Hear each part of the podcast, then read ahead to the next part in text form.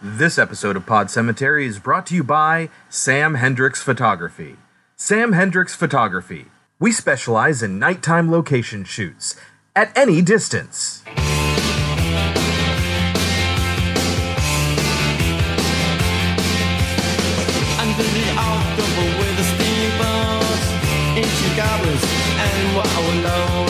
Come at the grand making a. The smell of death is all around. And at night when the cold wind blows, no one cares, nobody knows. Hello, my name is Chris. My name is Kelsey. and this is Pod Cemetery, where we dissect horror movies like the rotting corpses that they are. It's Sensory Deprivation Week on Pod Cemetery with 1967's Wait Until Dark and 2016's Hush. But before we get to the movies, Kelsey, how do we start the show? Trivial Pursuit Horror Edition. Give me what you got. I'm going to try to do this without the options. See Okay. if you know the answer. See how it goes. Which character is spared by Kevin Wendell Crumb in 2016's Split? I mean, I don't know her name. You don't know her name? No. You'll know it once I say it. Okay. Claire Benoit, Casey Cooke, or Marcia? Casey Cooke. That's right. Yeah. All right, Kelsey. I'll go with one that we haven't covered on the show yet, but you've seen and I haven't. Okay. In The Orphanage, 2007. What does Simon require daily to survive? I urge you not to overthink it. It's not like food, right? No. I mean, food, oxygen, water. Like, Well, I guess you don't need he's food supposed to be dead. okay. So I'm wondering if that's what it is. Um, Spoilers. I don't know. What is it? It says here medication. Oh, I do remember that. That is part of the story. hmm Yeah. Yeah. All right. Well, now I know something about a movie I haven't seen yet, I guess. El Orfanato.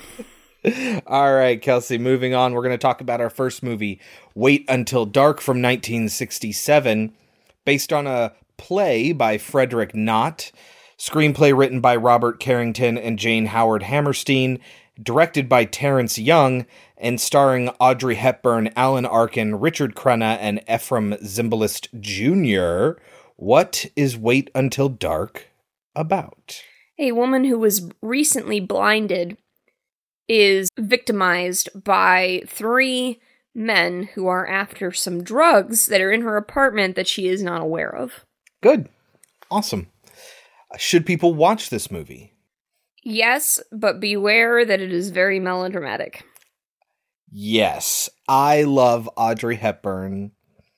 She just there are bite marks all over the set. She's just chewing that scenery so hard. She's way over the top in this movie. But I think she does an admirable job of playing a blind person. Yeah, it's not her fault that the character sucks. Yeah. I mean, if you think about the fact that it's based on a play, I can see that a little bit more, actually, especially since it takes place in mostly one location. It takes place in the 60s, and I understand that. Yeah. So, but I think it it was I was expecting some 60s home invasion movie or something like that. I was surprised by the quality of this film.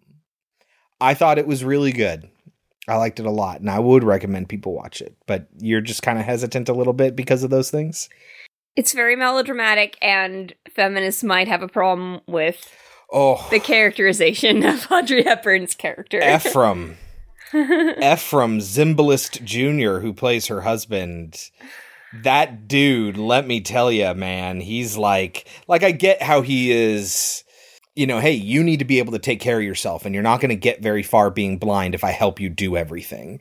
But as a result, he doesn't help her do anything, which is, That's not the part I'm talking no, I know. It's, you, just, you just made me think about that. Yeah. But we'll get into all of that in just a moment. You can take our advice or leave it. Because when we get back, we will talk about 1967's Wait Until Dark. Audrey Hepburn, the role you're going to remember whenever you're alone.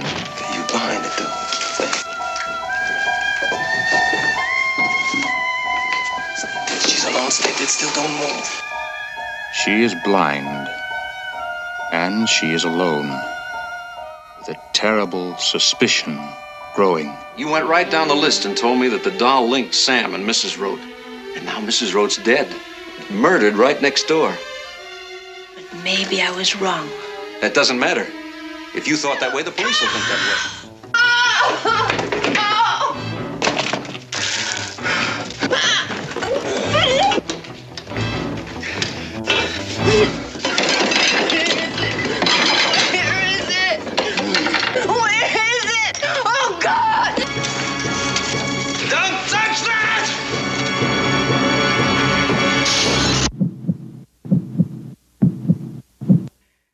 Kelsey, before we talk about the movie, I want to talk a little bit about Terrence Young, the guy who directed this, Okay. just to give you a little bit of background on him. He is probably most famous for directing James Bond movies. As a matter of fact, he directed the first James Bond movie, or the first uh, major James Bond movie, Doctor No. He also directed the two that I like when I was a little kid. I was like, I want to know about this James Bond fella, right? And so I, I bought James Bond movies from the Best Buy on VHS. and I I literally bought the two that looked the coolest to me. They were From Russia with Love and Thunderball. Thunderball has Jaws and sharks and From Russia with Love is just so good. I love that one. he directed both of those as well. He also directed a documentary for Muammar Gaddafi, the Libyan dictator, which has never been seen outside Libya apparently. Seems like a really weird thing for him to have done. Gaddafi was not a cool dude. Interestingly, he was also in the military and he was in World War II. He was a paratrooper. He was obviously British. And he got injured. He was transferred to a hospital in Holland where one of the volunteer nurses who nursed him back to health was a 16 year old Audrey Heemstra, who later would become Audrey Hepburn. No way. Yeah. 20 years prior to the making of this movie. That's insane. Yeah. That's crazy. Yeah. Thought that was pretty nice. Is that what she originally was? She was originally just a, a she's, nurse? She's Dutch. She was a volunteer nurse. She was a teenager during the war. So she was just volunteering as a nurse. Yeah. So How I thought that was a that was an interesting little tale going into this that they knew each other uh, from quote unquote the war. the war. The war. So you want to walk us through Wait Until Dark? What happens in this movie? We start by learning about the drug situation. So we open on some girl and this dude, and they are putting drugs into a doll. In France? Some other country. Yeah. And when she flies back, she is startled by Alan Arkin, who is there to meet her. Yes. And so, because she's so startled, she hands the doll off to some random guy that was on the same flight as her, Yes, who is Efrem Zimbalist Jr. which seems like kind of the worst idea to do. Yeah, well, I mean, the idea is it, it the, the heroin is sewn into this doll. Heroin. and- yeah. Not the heroin. Heroin. the heroin. The, drug heroin, heroin. The heroin in question We need to be careful. is, is yes, Audrey Hepburn is sewn into this doll. Uh, the drugs are sewn into this doll, and it's just like, hey, can you take this for me? I'm going to deliver it to somebody. Like, there's no explanation. We they talk, but we don't hear it. yeah, we don't hear their conversation. and and they agree effectively that she's going to come back for it later. She obviously doesn't trust Alan Arkin looking real sleazy in that haircut. Kelsey, I, it took me a while to real like I, I kept looking. you for asked him. me if it was Alan Arkin. I'm I like, yeah, that's Alan Arkin. looking, and I was like, "Is that Alan Arkin?" Kelsey, what do we know Alan Arkin from? I mainly actually know him from Little Miss Sunshine. That's not true. yes, it is. It is not true. I You- also know him from Argo. yes, Argo, fuck yourself. Argo, fuck yourself. Yes. Kelsey, ah, you're going to be so mad at yourself. Why? He's the dad in Edward Scissorhands. Oh, that's right. that's right. About women getting all their they blow They up blow like a balloon or glands. Yeah. Glands? I don't know what it is. They reach a certain age, they develop these gland things, their bodies swell up. They go crazy. Glands? Yeah, glands. Yes, Alan Arkin is totally awesome, and he plays a really creepy sleazebag in this. yes, he does. He, he does a fantastic job, even with his weird accent that he has. It's that weird 60s accent that was going on at Yeah. that time. but I mean, you hear his voice, and it sounds like just a young Alan Arkin. Now, these three were fond of performing little dramas for select audiences. Their most memorable performances were that of outraged husband and detective breaking in upon guilty wife in the arms of her lover, or vice versa. They were adaptable. It's just- pretty crazy. I I just I'm so used to him being old that it's weird to see him young. I guess, yeah. It also has its own song. Yes. Wait until dark. Wait until dark and we'll be warm. Our place of love is where we face our dreams together. Where our fantasies take form. Performed by Sue Raney. The music was made by Henry Mancini, who did the music for the rest of the movie. He was the composer for the film. And we know that name, don't we? Yes, he's done a few things. As a matter of fact, he either wrote the score or specific songs for Breakfast at Tiffany's, which is another Audrey Hepburn movie, obviously, Charade, The Pink Panther. So, you know, da dun, da dun, da. That's Henry Mancini. Touch of Evil, The Great Race, Victor Victoria. He did all of those. He had a, a commemorative stamp made for him after he passed away uh, about like 15 years ago or so. And he has the star on the Hollywood Walk of Fame.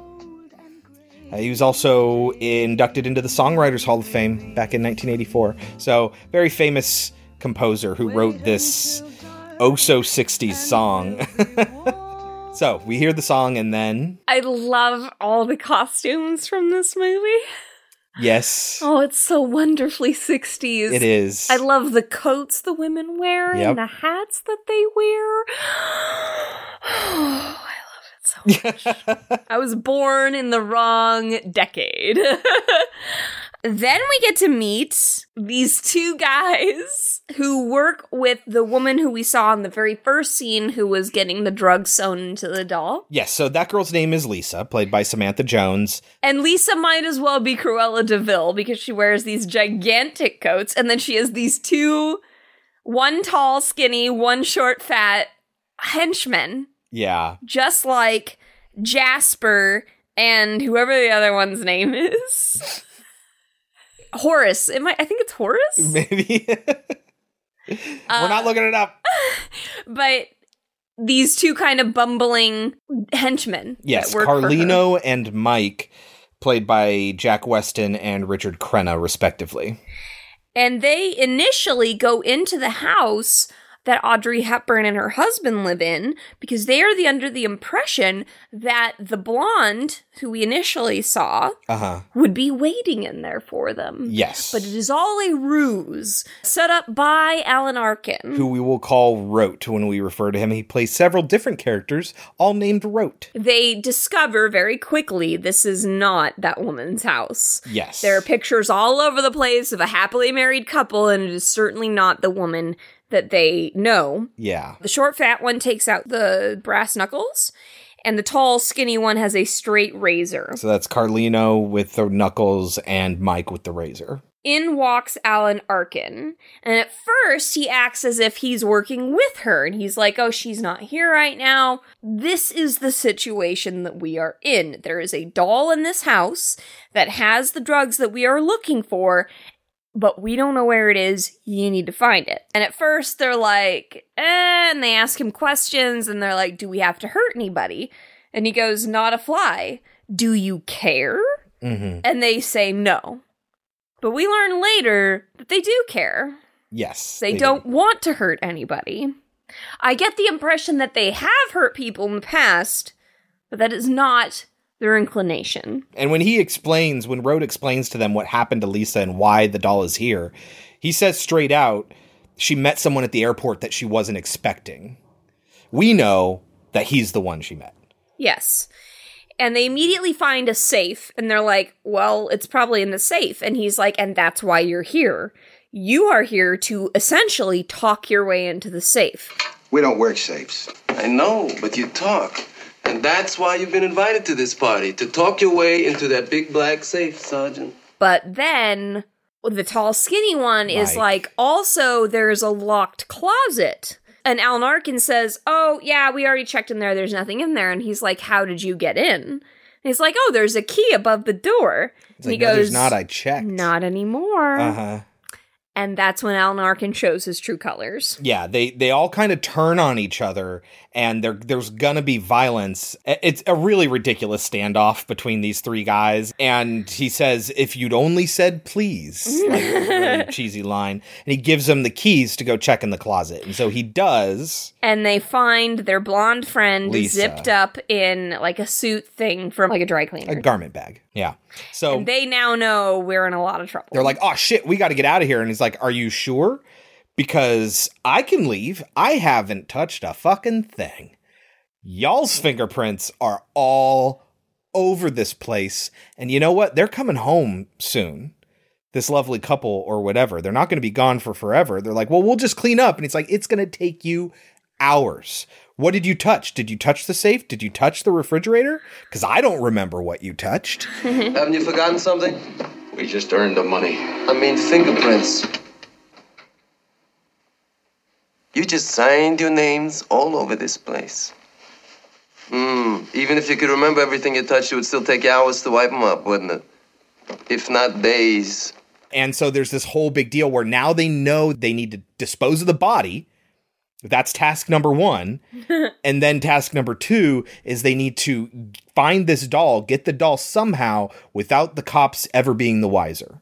hmm This is around the point where I wrote, This feels like Panic Room. Yes. So Kelsey was putting together this whole thing about all the ways it's like Panic Room, and I cannot deny that.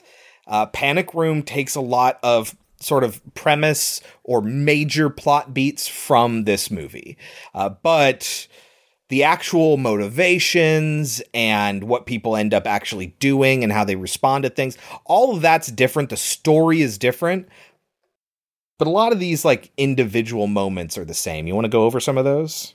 We haven't gotten into Audrey Hepburn's character yet. We haven't Mm-hmm. gotten into her neighbor, the little girl, yet. Yeah. But essentially, what you need to know is that Audrey Hepburn is basically Jodie Foster. She has a neighbor who is a little girl who is essentially Kristen Stewart. Stewart, Kristen Stewart's character. And there's these three guys that are entering her home, and they are here for something that she doesn't even know is in her house. Yeah. She's not aware of its significance at all.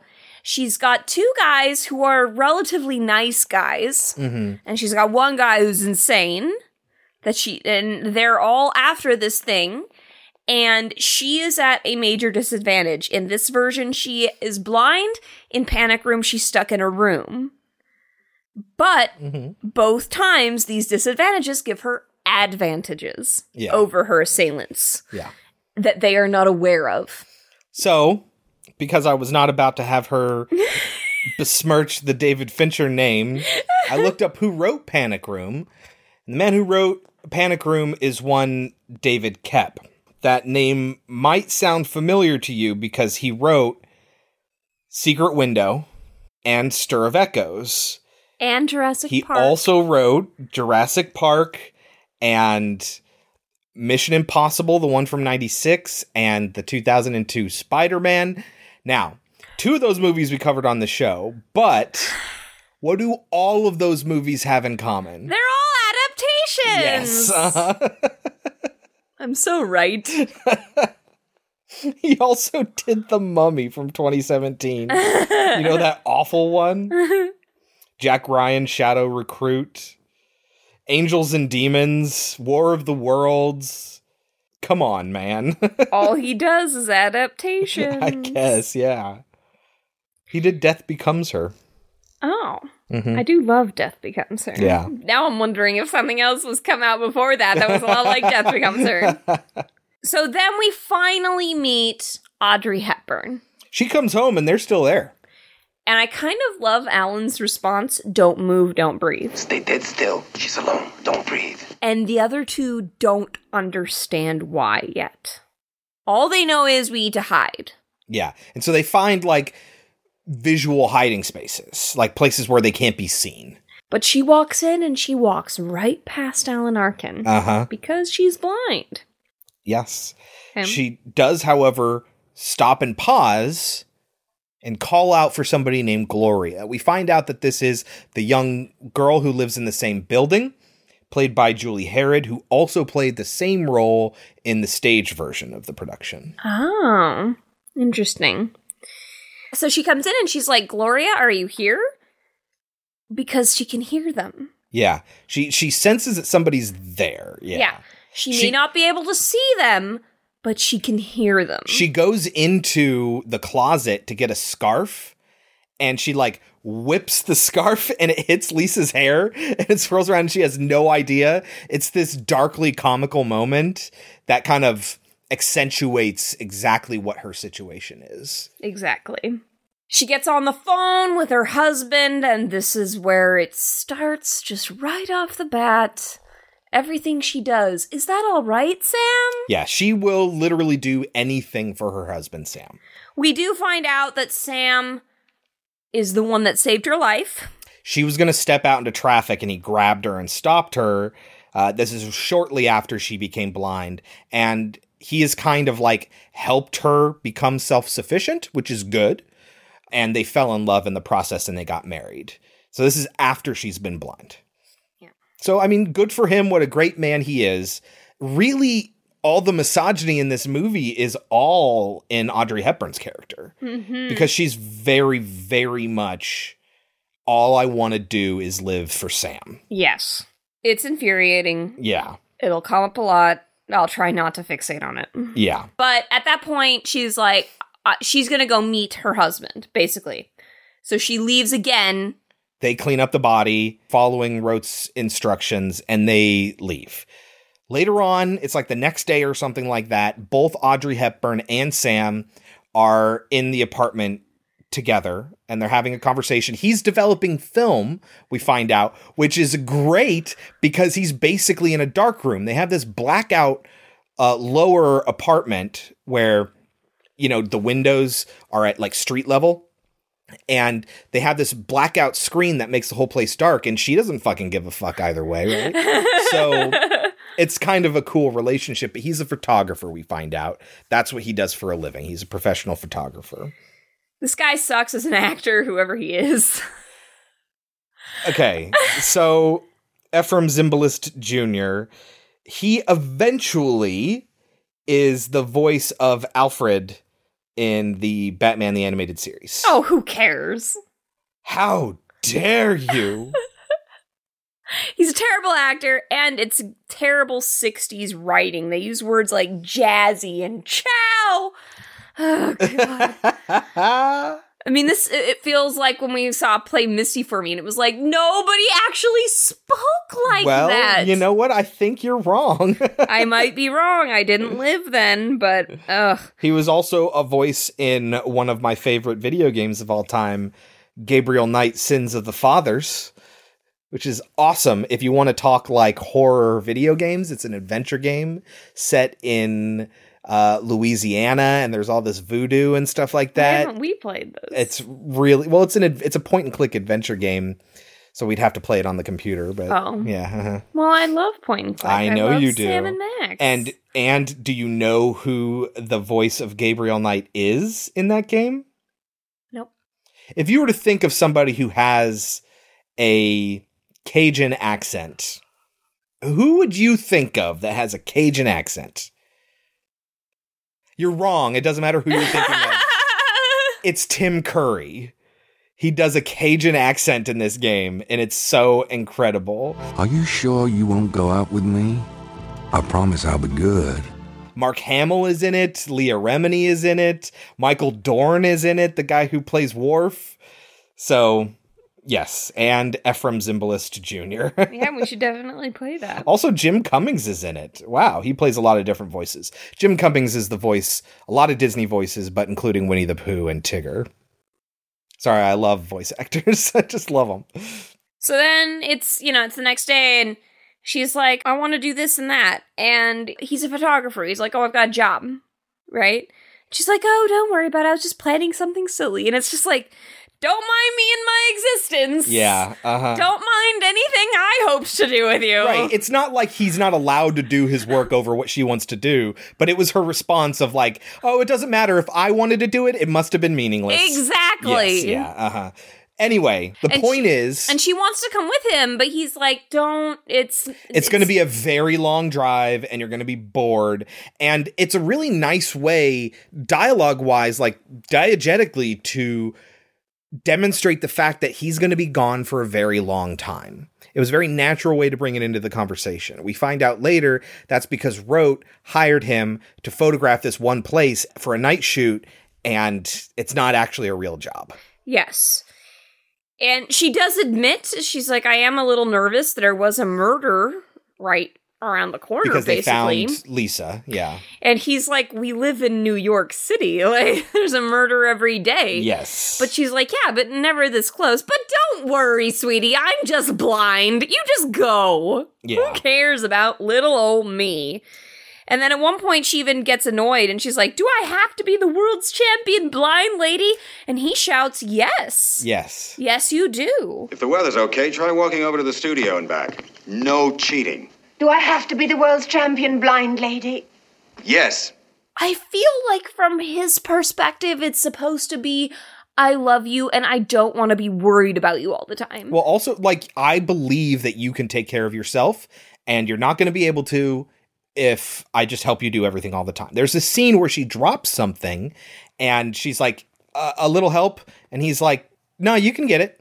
And he just watches her struggle to get this thing, which, from a certain perspective, is good. It's more the perspective of like a sports coach than it is a loving husband, though. Yes. Which is a little weird, but eventually he does tell her where it is. But he said earlier, if I didn't think you could do it, I I would tell you.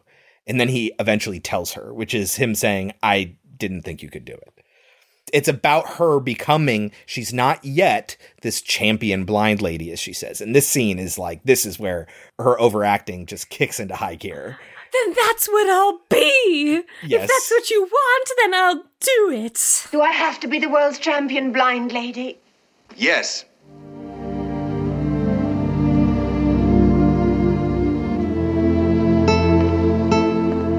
Then I will be. I'll be whatever you want me to be. Just tell me what you want, and then that's what I'll be. Susie. Oh, I mean it. I don't want you ever to be anything but Susie. Because that's the way I love you. Do you? Do you? What do you think? He leaves. He leaves. A little while later, the tall, skinny henchman shows up. So we are not going to break down every single aspect of this plot because it is really complex and really convoluted. But there are a few things that you need to know about what their plan is. Mike is going to show up pretending to be Sam's old war buddy. And he lucks out because she happens to have a tiny fire when he shows up. And he puts it out. And so he's then put into the position of my Somebody who's savior. help you help and yeah, and she uh-huh. just believes every word that comes out of his mouth after that. Yes, but I mean, she does question him, and and he, she's A like, yeah, she's like, oh, you knew him from the army, and he's like, no, the Marines. And he looks at his little notebook that says the Marines and what uh, infantry, Infantry and all number. that. Yeah, so like she was trying to secretly figure out who this guy was. And he just happens to know some basic information about Sam, and so she's able to pass it off. There's even a great moment where he's like, Oh, a lot of pictures. He's a photographer now. And oh, yeah, hey, there's one of me. And she has no way of knowing. the plan is send in Mike as somebody who she can trust and build that rapport. Then they're going to use the fact that this Lisa character was recently found murdered nearby. The whole story that they're concocting, which obviously isn't true, is that Roat is married to Lisa and Lisa was found dead. They think it was her secret lover, but they don't necessarily know who it is, but they think it's Sam. And the way they want to find out is that Roat Jr., this young man, uh, the, the husband, gave Lisa a doll, which is now missing.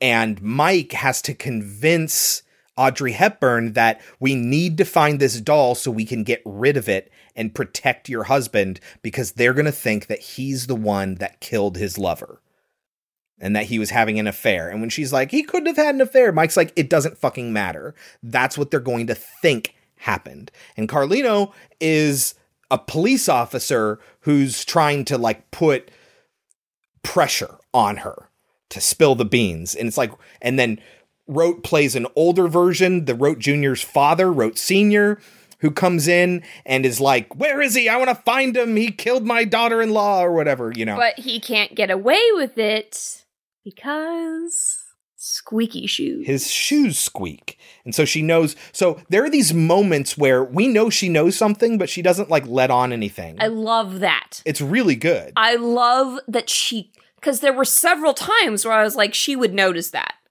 And then it wasn't until later that she was like, why was everyone playing with the blinds? Yeah, uh huh. Because they're love- using the blinds to do a signal to the outside. And I love yeah. that she doesn't say anything in the Mhm. moment. Is this apartment really dusty, Mike? Like, what? Why? Because everyone seems to be rubbing everything down because they're trying to get rid of their fingerprints while they're in there. Mhm. Yeah, and so yeah, there's a moment where all three of them are in there at the same time. Yes. Yeah, mhm. and Mike still seems to get away with it for a very, very long time, even when she realizes that something weird is going on and the cop is doing something shady and Roat Jr. and Senior are actually the same person. Meanwhile, Gloria, the next door neighbor, is going in and out of the apartment without the guys knowing. She's a very sneaky little girl. She Mhm. does things behind our main character's back several times. Yeah, they get into an argument at one point. She just does not do what she's told at all. Yeah. And that's kind of a key she- point. the the the story is is that her mother's like a drug addict and her father's not in the picture and all this shit. So like they kind of look as Gloria as like their daughter almost. Mhm. But Audrey Hepburn gets sick of her because Gloria does things behind her back that she's aware of. Uh huh. But because of this scenario with the men, they get closer together and Gloria ends up helping her a lot. Which in Panic Room, the mom and the daughter don't have the best relationship. And then this whole situation brings them closer together. Yeah, okay, okay. the cop says that hey, we're going to keep a patrol car out in front of the house, we're watching, etc. So now Mike and her need to take care of it really quietly or whatever. And she asks Gloria at one point after Mike leaves, "Hey, take a look. Is that cop car still out there?" And she's like, "There's no cop car." She's like, "Wait a minute. There there isn't? No, there's just this van over by the telephone booth." Like, what? And, it's so great. She tells her go upstairs and watch that van. And if anybody comes out to check on the phone, No, yeah. So if whoever comes out of that phone booth, as soon as they're out of the phone booth, call me. twice. Yeah, and only let it ring twice and then hang up. And so there is this moment where the cop calls and it's like, ah, blah, blah, blah, you find that doll, da da da da da. And then Gloria calls, lets it ring twice, and she's like, ha, I know that the cop isn't real. And then Mike calls and is like, hey, what's going on? Yada yada yada. Yada, yada, yada. And then she's like, "Oh God, I found the doll because Gloria had the doll this whole time." By the way, that's almost not important. It starts to the doll is what gets the plot moving, but it's almost unimportant to the point where by the end of the movie, we don't even know what happened to the doll, really. We know it gets cut open and the dude takes the heroin out, but I don't think we see what happens to the doll itself. Anyway, she brings the doll back and tries to act like she had it the whole time. Audrey Hepburn finds it and is like, Gloria, you had it. She's like, I didn't know it was such a big deal, yada, yada, yada. She yada yada over the best part. She has the doll and she's hiding the doll. And she gets the call from Mike and she goes to where she hid the doll in the washing machine and she pulls it out and then the phone rings twice. And she's like, and and Audrey Hepburn is, oh fuck. It's a really good moment, especially since, like I said, throughout the film, Audrey Hepburn is way too melodramatic. Yeah. The parts where she's talking to her husband are just disgusting. She's just so melodramatic. But this part was actually quite good when she's like, Mike? It was Mike? Yeah. The whole time?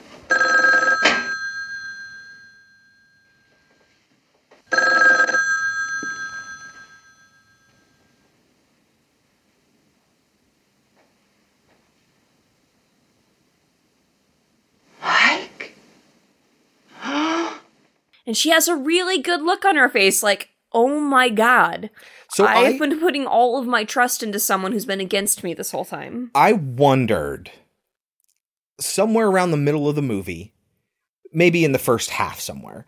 I wonder if the movie would be better if we didn't know everything going on behind the scenes with their plot and that the fact that they had a plan and what they were looking for, if it would just be revealed to us the same way it's revealed to her.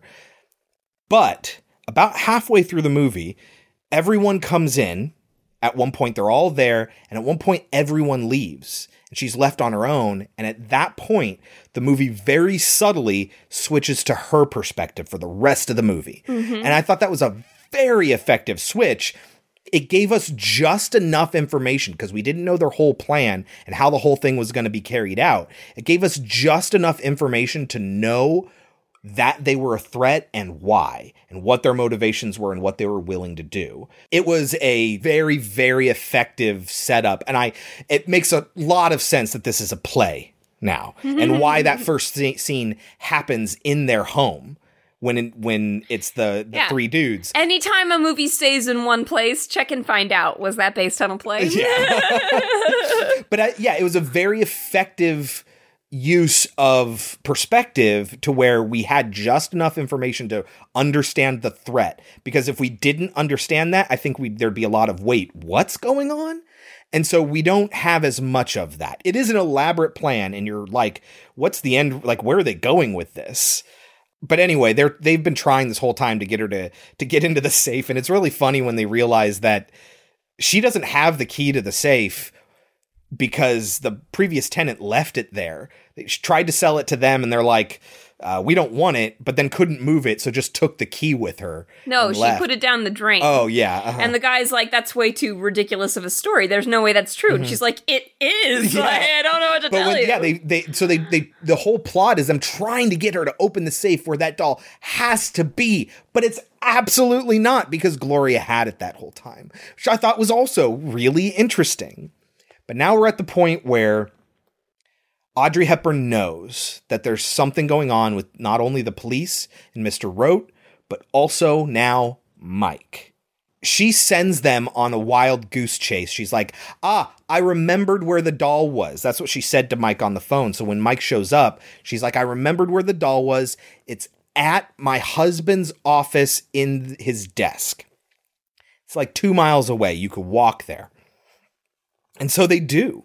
Mike and Roat walk there, and Carlino stays behind to watch the place. And and cuts the phone line which is really good because when they did that i didn't know what they were doing Roat does that. He he He- grabs it we with see him pull something Mhm. up and that's kind of all we get to see Right. and that whole sequence i was like i don't know what they're supposed to be doing because it's happening in the background yeah, of a uh-huh. scene that's it's happening very obvious that he's doing it. You just don't know what he's doing. and then you're sitting there and you're like call the police call the police call the police call the police And when she tries, she tries the phone line's been cut yeah, they eventually end up making it back, and they say to Carlino, like it wasn't there. And Roat's like, I'm out of here. You take care of this. And Mike says to Carlino, All right, bad guy, or whatever it is that he calls him. Okay, bad man. Like, you're up. And then Mike goes inside to the apartment. So we're like, wait, what's going on? And then we see a car run over a shadowy figure repeatedly. And we know from watching enough horror movies, if you can't tell who's Yeah. being killed in that scene, it is the opposite of the person that you thought was being Yes, killed in that uh-huh. scene. But it's like over and over and over again. It's like, Jesus, he's dead. He's already dead. Stop! He's already dead. So Mike goes back inside and he's like, When did you figure it out? She's like, Oh, you you realized I was sending you on a wild goose chase. And he's like, You realize the doll's not there. And he's like, More than that, there's no desk there. And she's like, Oh, poor Sam. He needs to get a desk. Like she didn't even really know, or if she did, she's just being playful now. Right. How long have you known? You've been to the studio, Mike. That's right. And there was no doll. More fun still. There wasn't even a desk. Poor Sam. You really ought to have a desk. But then you don't know my friend Sam and about him needing a desk. Mrs. Hendrix, you. Susie. We're not strangers. But now he's not messing around. Mike's revealed to be a bad guy and he wants that doll. But he explains, I'm going to take this. You're never going to hear from me again. Yeah. Like, this is, I didn't want to fuck with you. This was not my plan. And he really likes her. Yeah, and he's, really seen nice. the adversity she's faced and, and how he and yeah. he explains to her the only person in this scenario who you had to worry about you don't need to worry about him anymore he's gone we've killed him Yes. but they haven't no. He's like, I- I've sent Carlino to kill Roat. You don't need to worry about that. Uh, but Roat, of course, was the one driving the car that killed Carlino. Not what was supposed to happen. And when he shows up at the apartment, he kills Mike. yeah And now Mike's dead on the stairs. there's a long kerfuffle between audrey hepburn and alan arkin and at one point you think she's killed alan arkin Okay, so and you she has, she's she she has prepped the place because I said before it's like home alone Yeah, it's very much like it's home alone built to be a dark room. So she like unscrews all the light bulbs and smashes them. There's this scene where she's going through the the hall at the front of the there's building, only swinging the one cane. that she doesn't get and i never understood if she meant to or if she no, no, she meant to because she ends up unplugging it later to Hmm. make it go totally dark. But it's really dark by the time Mike and eventually Roat show up. So then she kills all the lights. Welcome to my world Yeah, basically. and a lot of the end of this movie is in not total blackness. There are some shots that are completely black. Yes. But it's not total black. You see a little bit of what's going on. You see the struggle. She's running. And then eventually she fools him. And then they get into a struggle and she stabs him. And she goes up to the door that he's already tied closed and she's freaking out and panicking. She can't get the door open. She can't untie it. She tries to go down the stairs where she runs into Mike's body and she's freaking out. And then so then she starts to go like towards the window where maybe she can signal somebody. And as she's walking away, fucking Alan Arkin comes leaping out of the darkness. Not, and this is key, not from off screen. This is not like that one Home Sweet Home movie that we watched. I thought it was from out of screen. No, the left 15% of the shot is pitch black because it's the rest where the film gets developed. It's totally dark. He leaps out of the darkness, not off the side of the Both screen. Chris and I were like, Jesus! Holy shit! It scared the crap out of me. Oh my god! And it's very well done. It's an evocative image too of him just like because he full on leaps at her and he pulls her down, and they are struggling. She ends up hiding behind a fridge door. So where he he's struggling to get at her, and she's like banging on the pipe She's trying or to get the, the light out. Oh, and the pipes. Not three times on the ceiling if you want me. yes. Twice on the pipe. if the answer is no. No, this is twice on the pipe. If, If the you answer want- is yes. Yeah, if you want Gloria to go do something. So, so Gloria ends up calling the cops She's also trying to close the refrigerator because door the refrigerator door is it has a light. That's how Roat gets the upper hand through a lot of this fight. Is he ends up prying this door open. So What you end up learning is if you're ever in a home invasion scenario, being blind isn't the worst thing that could happen to Yeah. you. but she she's now behind the refrigerator door and there was a scene earlier about def- like, there's a lot of talk about defrosting the freezer Icebox needs defrosting, darling. Only my way this time. It's more practical. Use plenty of boiling water. in this is you know it's the single door but the topmost section is the is the freezer and it's not just turn it to the defrost setting he wants it done the right way which is like unplugging it and i guess chiseling it out or whatever so she she talks a lot about how she'll struggle to find the plug and he's like i believe in you. I think you can do it. Bye. And he just leaves. He's like you're going to do this on your own.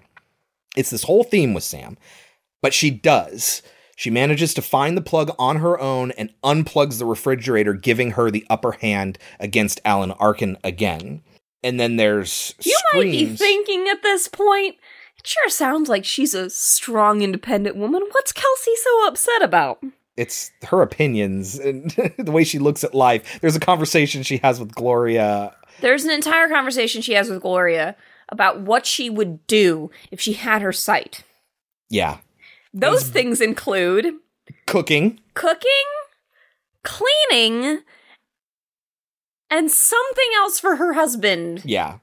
And it's not like what it is. I've always wanted to be able to cook. It's more like I'm really upset that as a wife I can't cook for my husband. As a wife, I can't clean my house for my husband. Yeah, uh-huh. I have it written somewhere. I'll fucking find it. It's just everything that she wishes she could do is pertaining to being the perfect housewife. And there's Yeah. nothing wrong with being a housewife. There is nothing wrong with it.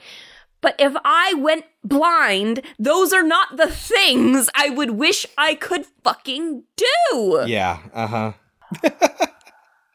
Not to mention, you know what the last thing is that she says at the end of the movie? What is it? It's his name.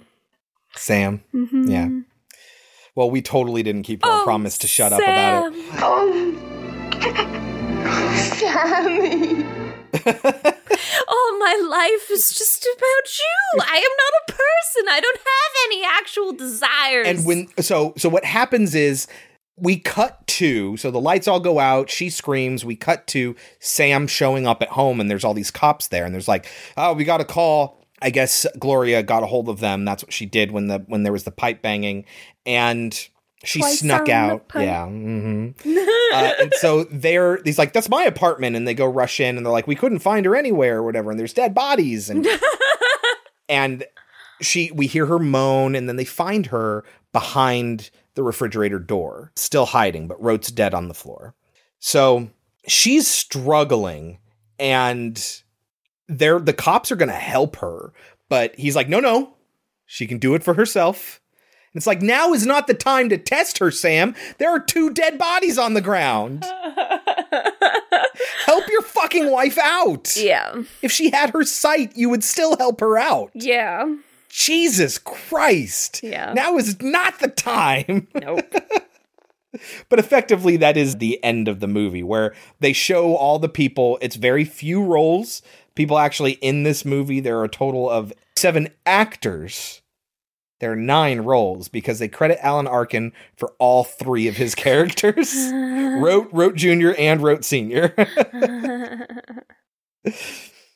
so, Kelsey, yeah.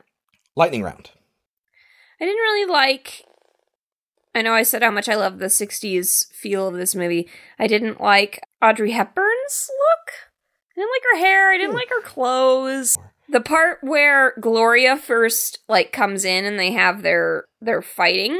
Audrey Hepburn has been getting irritated with Gloria for a number of things. On top of which she thinks Gloria was in the apartment earlier in the film, which she wasn't. It was the guys. But so Audrey Hepburn has all of this pent up anger towards her. And Gloria is being a, a child and being very obstinate. And at one point, Audrey calls her a monster, you little monster. Listen, you little monster, I won't put up with this one more minute. And that's when Gloria goes nuts and just starts breaking shit in Audrey Yeah. Hepburn's apartment. Now, was Audrey Hepburn wrong to call her a monster? Sure. But she was being a monster. She becomes one. yeah, She's throwing shit on the ground for a blind woman. right. I I And like including like knives and shit like that. I just I have zero compassion for people who are cruel to people that are disabled. Like I Yeah. just I have zero tolerance for them. So when Audrey Hepburn takes that as a chance to apologize for calling her a monster, it was like r- hit me right in the feels cuz I was like, "Damn. This woman who has every right to just knock the shit out of this little girl." says, you know what, I shouldn't have said that. I shouldn't have called you a little monster. I'm being a bitch. And then Gloria helps her clean up the room, and Gloria feels really bad. yeah, as well she should feel bad. Jesus. But I don't know. It was a really nice moment. It really, it rang true for me. It was like, oh wow, Uh huh. I'm a bitch. but I just, I have this idea that like you don't fuck with disabled people. Yeah. Like I don't give a shit Totally. how awful that disabled person was to you. You would do nothing but be nice to Gloria that does person. feel really bad, but Yes. like, yeah, it's she was being an awful monster of a child. Yes. I don't know if Audrey Hepburn had any tattoos because I mean, especially later in life, most of the stuff that she's famous for is from when she was younger. And if you look up, if you try to Google Audrey Hepburn tattoo, all you're going to get is a bunch of people with Audrey Hepburn tattooed on their bodies. Yeah, why are you looking for her? What makes because she- it looks like she has a wrist tattoo or something that's being covered up with makeup in this. really Yeah. And it seemed very obvious to me, but I couldn't make out what it was. And I haven't really dug that hard to see if they actually have, if she actually had one. But uh, it looked like that. I thought I saw that. So if you know, let me know. interesting. I found one one question online. It was a Yahoo Answers question about did Audrey Hepburn have any tattoos? And there is one response, and it is literally just a URL to a picture that doesn't exist anymore. Ah. It doesn't say, yes, here's a picture. It's just the link. And when you follow it, it's broken. Well- son of a bitch. we talked about how Mike told her you don't have to worry about Roat. And then there's the car running over the, the figure. It goes like this, which is really awesome. It's Mike saying, You don't have to worry about Roat. Cut away. Someone gets run down repeatedly with the car. Cut back to Mike. Roat's dead. I thought that was kind of cool, honestly. It was really melodramatic, which we said this movie has a problem with. Mm-hmm. But I thought it was a really cool structure of that process, especially to get you in the mindset that that was Roat that was getting run over. So I thought that that was pretty cool. There's an excellent moment with Gloria where she says, and this is after that whole thing happened, she says, I only threw unbreakables. Now, I don't think I wrote down the right word because it was obvious that things were breaking when she threw them. Uh-huh. But I think the implication is I only threw things that you could easily put back together. And she says, I learned it from daddy.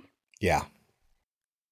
It's a one line. It's a very subtle reference to why Gloria is kind of the way she is, Yeah. why she runs around rampant. and it, Uh, it shows you like how much damage you can do to a child. mhm. It was a very like heartbreaking line. Yes. Mm-hmm. So here's a question that I would like to talk about. Okay. Why is it that we say that jump scares are a shitty trope of bad horror movies and they're a cheap tool used to scare audiences, but you're not really scaring audiences, you're just surprising them. And surprising is not the same as scary.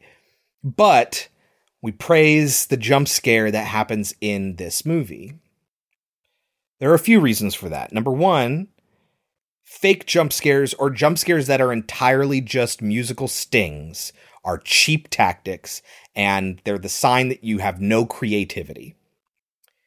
Good jump scares are a couple of things. Number one, the actual scare itself is really scary. That image of Alan Arkin jumping out of the darkness is fucking haunting.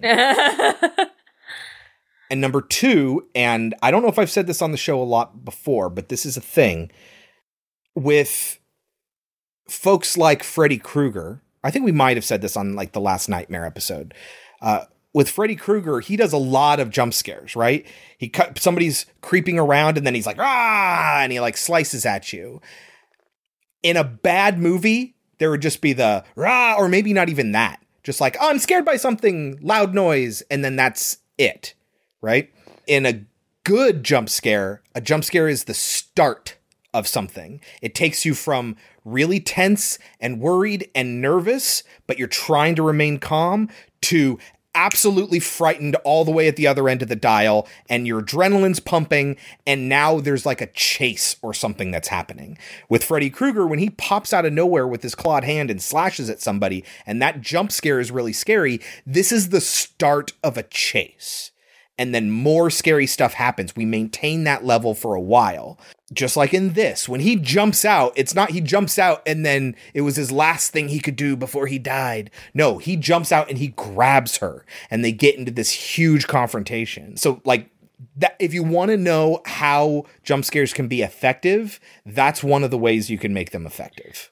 Or it could be something completely innocuous that would happen in real life. Yes. That would actually make you jump. That doesn't then you're just rely like, on Oh my god, I'm such an idiot. Yes, exactly. If Like that's what you're going for, that's fine. Like in It Follows when the mirror fell. Remember when that Yes. made me scream Holy in shit! the In the middle of the theater? theater, it was so funny. It was so good. She screams so loud. And it's like, oh, the mirror just fell. Yeah. But that's something that would happen in real life. Because what happens immediately after that when when you realize it's nothing, it's a release is Yes. what it is, right? And so it needs to be a scene where we're actually granted a release. It can't be in the middle of a tense scene where we don't know what's going to happen. We get that jump scare where it's actually nothing and then you try to maintain the previous level of tension, it's not going to work. You just let all of that tension out of me when you do that. So we need to be done with that moment for now, which is why in it follows why that works so well. Mhm. At one point, Audrey Hepburn says, Do you know the number for the police? Yeah. When did 911 become a thing? It wasn't always a thing. Well, because there wasn't like a centralized number you could call. You would call your local police. I remember when I was a kid, all phones, they it was like this great new invention. We had a phone hanging up on the wall. It was a corded phone. And there was this little window that you could open up, and there's this little card in it. And there were three symbols. There was a fire symbol, a red fire symbol for the fire department. There was like a blue police badge for the police, and there was a red cross for the nearest hospital or emergency room. And you would do your research, find out what those numbers were, and write them down on there. And that was just on the phone. That was what happened in cases of emergencies. I don't remember a time before 911. I don't I don't know what it would be like to be like, what's the number for my local police station? I don't know what that would be like. That's why. well, years ago- interestingly, interestingly, interestingly, 911 started in 1967. that's really funny. Uh-huh. That's really funny. Yeah. But what I was gonna say is that's why when I was told I needed to get this was years ago, when I was told when I was first told I needed to get my fingerprints done, I was like, I physically went to the police station because I was like, well, it's not an emergency. Right. Yeah. No, of course not. You don't want to call 911. I didn't know that there would be like a specific phone number. Yeah, you think about the fact that your police station, your nearest police station, has a number you can call.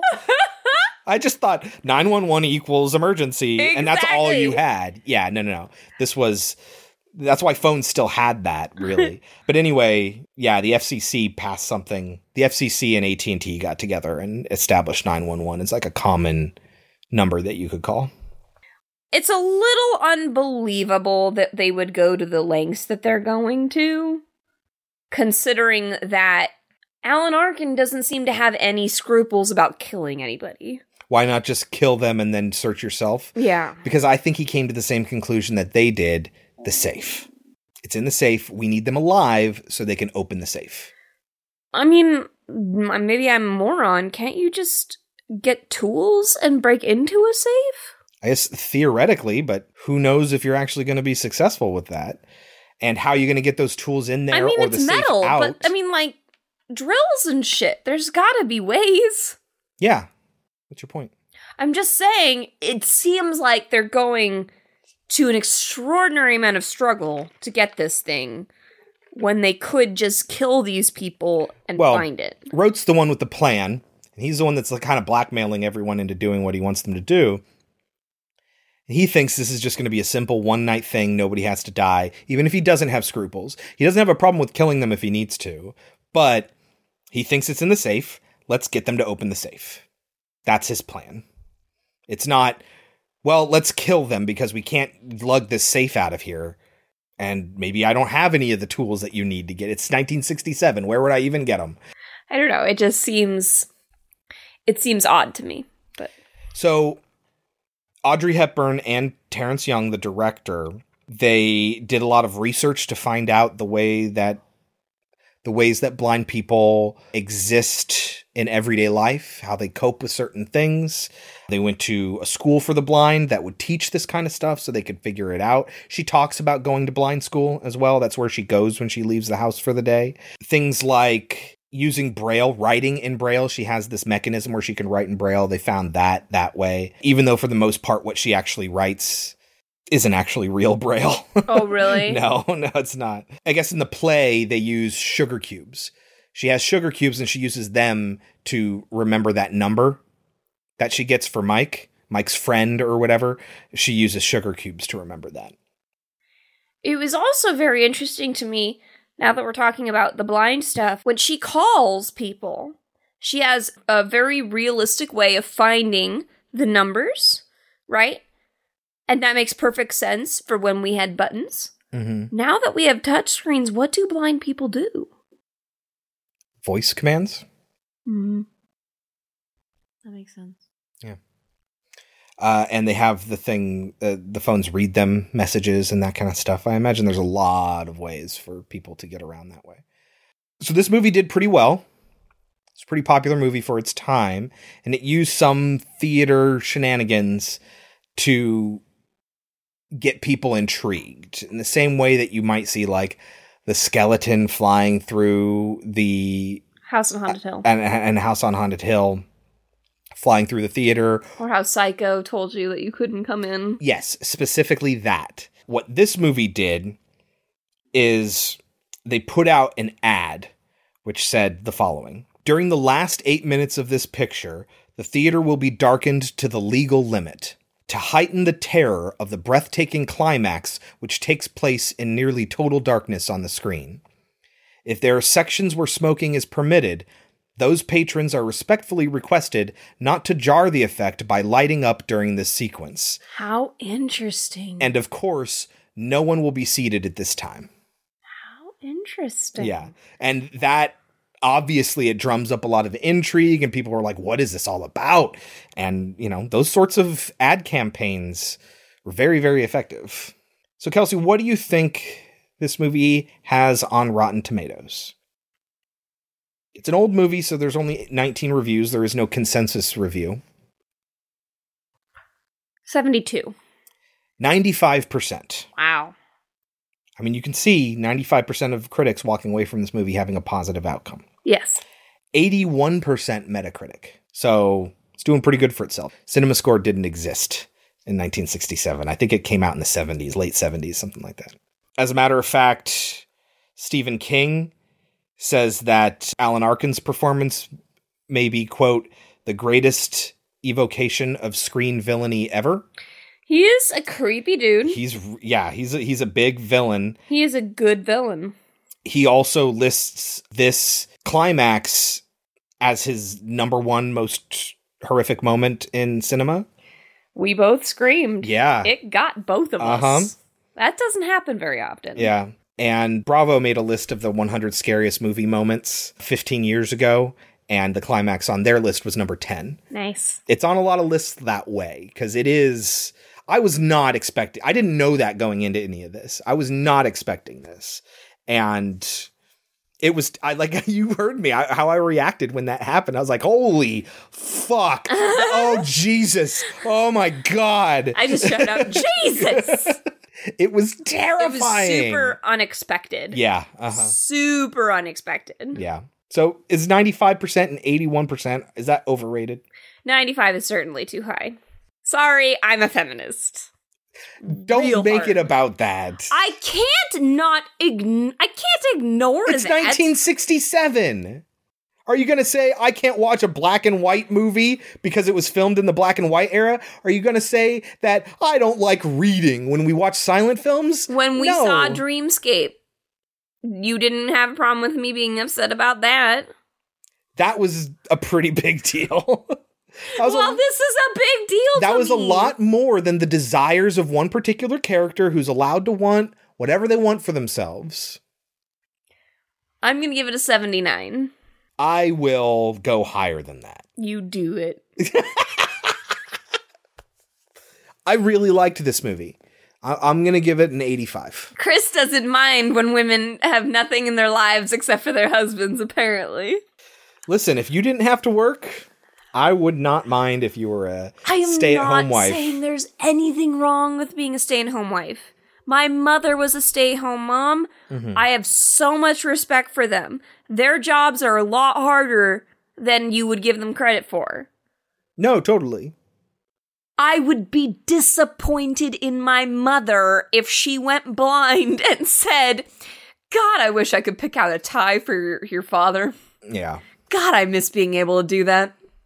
It's the simple things. And it's the 60s. I'm not saying that it's good. I'm just saying there's a reason for it. And she's su- It doesn't mean that it's It- not hard to watch. I get it. It's yeah. also even. It's just that she's super gel- melodramatic. yes. It is. Oh god, yes. Very melodramatic. Yes. And to the movie's detriment because it's like you want to laugh. Yes. And and it, it the reason you don't is because it's still a portrayal of a blind woman on screen who's in distress. Yes. Uh, just like even before there's danger, it's she's distressed and you want to empathize with that. But, mean, she just even- takes it really far. It's not even just her performance; it's the way it's shot as well. There are several oh, times they mean to do that. where yes, she's really high angles. which cause her to be vulnerable for the camera, but it's also constantly uh, you can't see me, but like she's looking up at the camera like, oh, Yeah, uh-huh. you know, like I can't describe it. It's Yeah. frustrating. and it's definitely to the movie's detriment. Yes. But still, I I thoroughly enjoyed this movie. I had a really good time. And that is 1967's Wait Until Dark. Before we move on to our next film, Kelsey, Trivial Pursuit Horror Edition. What director made 1997's Funny Games and its shot-for-shot 2008 American remake? Uh, Haneke. Can you remember his first name? Isn't it Michael? It is. Yeah. Kelsey. Yeah. I have to change my question because the question I was going to ask is something I've already asked before in the past, apparently. So this isn't a movie that we've seen before, but it is a classic. What is the ancient Egyptian name of the titular character in The Mummy, 1932? Here's a hint. It's also the name of the mummy in the Brendan Fraser movie. I've seen the Brendan Fraser version so many times. That was one of the movies that was out on our trip to Europe, so I watched it several times on the plane because I didn't want to watch anything else they had. Uh-huh. It's not like Tut. It's not an obvious one, I don't think. Um, It's a name you've definitely heard before, but you might have trouble recalling. I don't know. Imhotep. It was a Tep. It's not a tut, it's a tep. Tep. Imhotep. Imhotep. Yeah. All right, moving on to 2016's Hush, Hush. Thought I heard you calling my name now. Hush, Hush. It's so funny that you think of that. When I hear it, I'm like, rush, rush to my heart. Oh, baby, baby, please. Rush, rush. Hurry, hurry, lover, come to me. Rush, rush. I wanna see, I wanna see you get free with me. Rush, rush. I have no idea what you're even talking about. Paula Abdul. Rush, rush. No? No. Oh my god. Sorry, Paula. Oh. Written by Mike Flanagan and Kate Siegel, directed by Mike Flanagan, and starring John Gallagher Jr., Kate Siegel, and Michael Trucco. Kate Siegel is the one we were talking about in last week's episode. She was the one with the sensory psychicness in When she touches things, she Haunting can see of things. Hill House. Yeah. Just like the dude in Rose Red. Yes. Hold on. That's him, right? It's the guy? Or was it a different character? Wasn't it one of the women? Was it? Oh, you're right, because she's like having sex on the bed. Yeah. Uh-huh. can't get enough of it. Now, her and Mike Flanagan, the director and co-writer, are married. They came up with the story That together. doesn't mean that doesn't mean she isn't a talented actress. no, she's she's very good in this. she is. They came up with the story together while they were still dating before they actually married. They they married the year this was actually made. That's so cute. Yes. It's actually one of three horror movies that Mike Flanagan released in, in that same year. He also did Before I Wake and Ouija Origin of Evil. Oh. The good one, which Kate Siegel is actually in.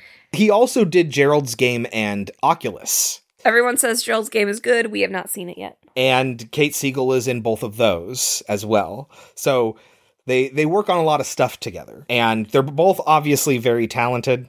He managed to take Ouija and make an awesome prequel. Yes, he did. Then Uh, again, that could be the writer. and Oculus was fantastic. good. And they made this together. This and, is pretty good. And Haunting of Hill House is his too. So Real good until the end. Again, that's the writing. Yeah, it's a little bit of a letdown at the end, but yeah, it uh very good series. We watched it twice.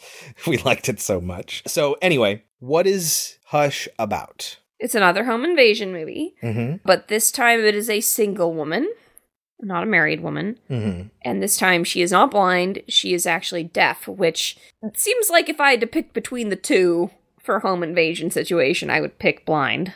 Which is interesting, because in regular everyday life stuff, I would much rather be deaf than blind. Yeah.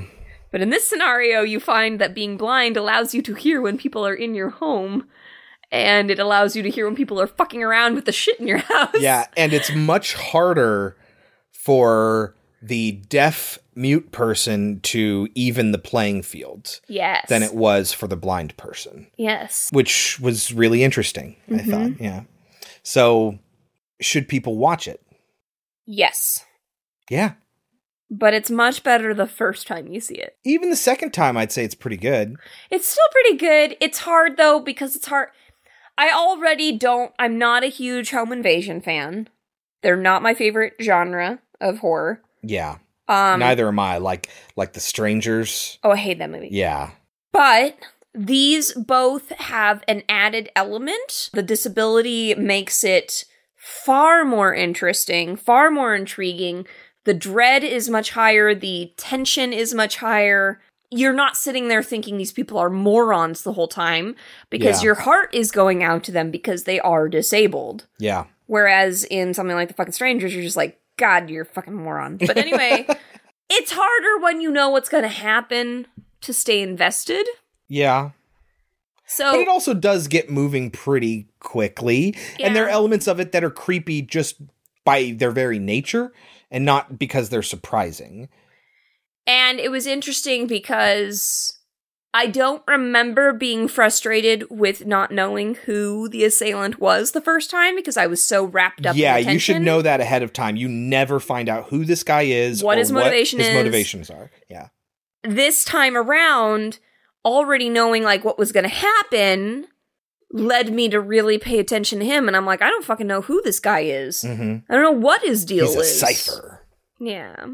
And that kind of made me not like it as much as the first time. Mhm. But the first time, I remember I loved it. So Yeah. if you haven't seen it before, absolutely see it. It's on Netflix. And you know what? I've seen it multiple times too, and I liked it every time. So who knows? At least watch it once, though. We'd highly recommend that.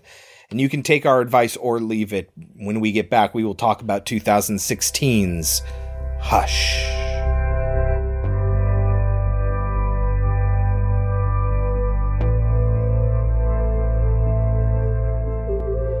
Did you guess it? I bet you guessed it. It's a movie all about a mute and deaf woman and how scary that can be in a home invasion scenario. So, of course, nobody talks at all throughout any of the trailers. It doesn't help that it's a Netflix movie, so there are no like TV spots or anything else like that that I can pull from.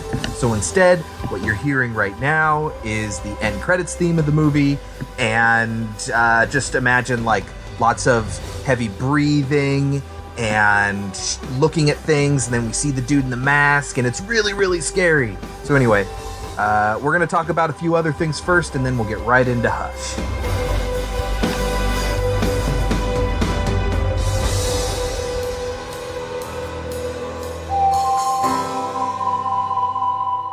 All right, Kelsey, before we actually get into Hush, there's some things that have happened between when we last recorded and today. I just want to make sure we cover.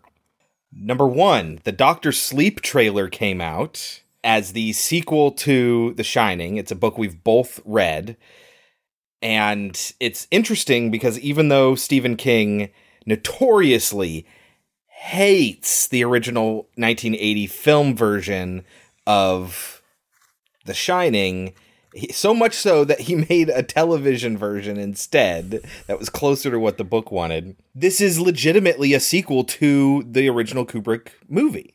In as much as it can be, as lo- as also being the book, Right, yes. because the film The Shining from 1980 and the book well, I mean, end- number one, it- quite differently. well, number one, it kills off Hallorann in the in the movie. Yes. and he's a character in Doctor Sleep.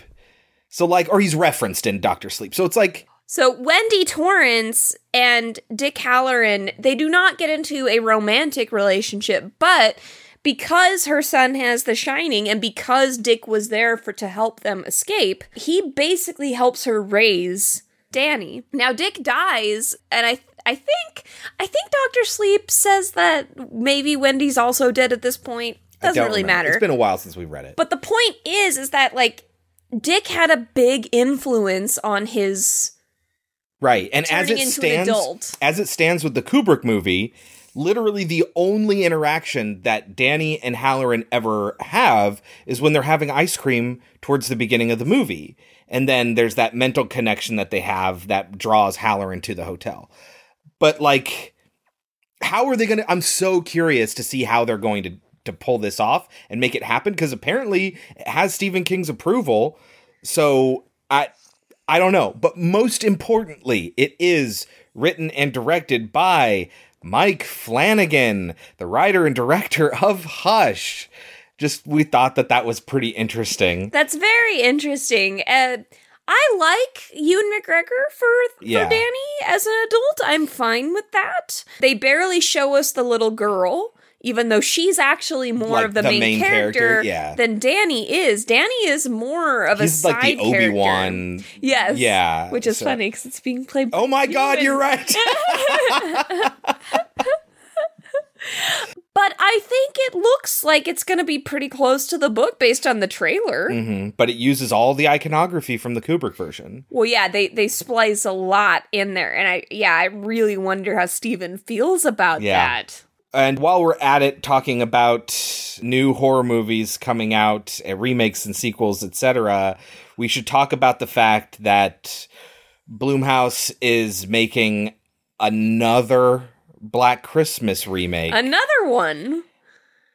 Are we just going to pretend like the horrible remake that was made ten years ago is not that never existed? Right, and and a shout out to uh, Diane, one of our Twitter followers, who shared the link with us as well. Yes, oh, thank you, don't, Diane. Don't worry, Dan. We heard about this one, but thank you very much for sharing that with us. Yeah, it. I the only thing I can think, and this is what I because Kelsey and I weren't together when I first saw this, and I sent it to her. And the only rationalization I can have about this is that it's almost certainly going to be better than the second one We we should hope, so. right? So. like that could only be good. I think it's weird that it's already coming out in December and yet there's no trailer for it. It's like a surprise release sort of thing. Low budget, single location. I mean, I listen, I'm not at least it's not going to be the other one. Do you think he's going to chop people up and bake them into cookies? Do you think Do you think that he has jaundice? And his sister has jaundice? Because yes, he has a sister. Like Who's the sister? I don't remember. I don't remember what it turned out there was two of them. Like uh it's okay. I don't want to think about that one anymore. it was just so awful. yeah, so all right. I'm actually I'm keeping an open mind about the potential. I think this could be a nice salve on our wounds from How the awful. first remake was Mhm. and how much we legitimately love the original. it's one of Kelsey's favorite horror movies. It's very good and when they made that remake it was just such a letdown and it just came and went and I would prefer if we forgot about it. So if we make another one, maybe we can. Do you think we're gonna forget about the Nightmare on Elm Street remake and they're gonna make a new one of that? You know, you know about that. If you had just surprised me and gone, when's the last time you seen the Nightmare on Elm Street remake? I would have been like, I probably in the theaters. I completely forgot that we watched it for this show. Like that's how little impact that movie had on me. So I'm hoping we can forget about the Black Christmas one in this in a similar way. and and this one will replace it, even if it's marginally better. As long as it's better. all right, that's kind of all I wanted to talk about here before we got into Hush. Hush. Hush. Thought I heard you calling my name now. Hush. Hush. Yeah, that was in one the, the next movie that we're going to be talking about next week. We'll tell you what that is at the end of this episode. Kelsey, what happens at the beginning of Hush? Get us started.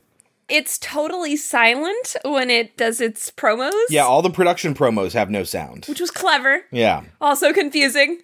I went for the volume and was very confused. I was like, probably because she's deaf. It opens on her cooking, which all I want to do is cook when I see people cooking. Yeah. And then I remember all the cleanup afterwards and how much that sucks. Oh, that reminds me. We also see like a pile of books that she has. And one of them is by Stephen King. Well, there's Mr. Mercedes and and Under the Dome and Revival, but Under the Dome is important cuz Stephen King just just tweeted about how like hey, what if Netflix took over for Under the Dome and started it over from scratch and actually did the book this time. Like I actually we that's watched some saltiness. we watched the first season of Under the Dome. it was all right, I actually enjoyed it. but we stopped watching. Yeah. It didn't do enough to keep us for a second season. Yeah. I don't even know. Did it get a third season? I think maybe. I don't know. I don't know. I actually, I, but I didn't mind the first season. But according to Stephen, it's nothing like the book. And no, I've not read the book because it's enormous. and it doesn't seem like one of his scarier books. Yeah. It's more like a government conspiracy book. hmm And more like about how much people suck. Yeah. and I would rather read his scary books. So we're in her house. So yeah, so she's cooking, which just makes me want to cook. And she has a kitty that we get to see. A kitty who who Will come back. yeah will come back. Who she constantly refers to as that bitch. She is a writer Yeah. and she has writer's block at the moment. And then her friend comes over to say hello. And her friend. So it's important to mention that she kind of lives in the middle of nowhere. Yeah, I mean, you know those places where it's just there's a bunch of woods between you and the next house, and yeah, it's it reminds me a lot of where my grandparents lived. Yeah. It actually kind of reminded me of like the vacation homes that they go to in funny games, only this time it's more woodsy. Yeah, uh huh.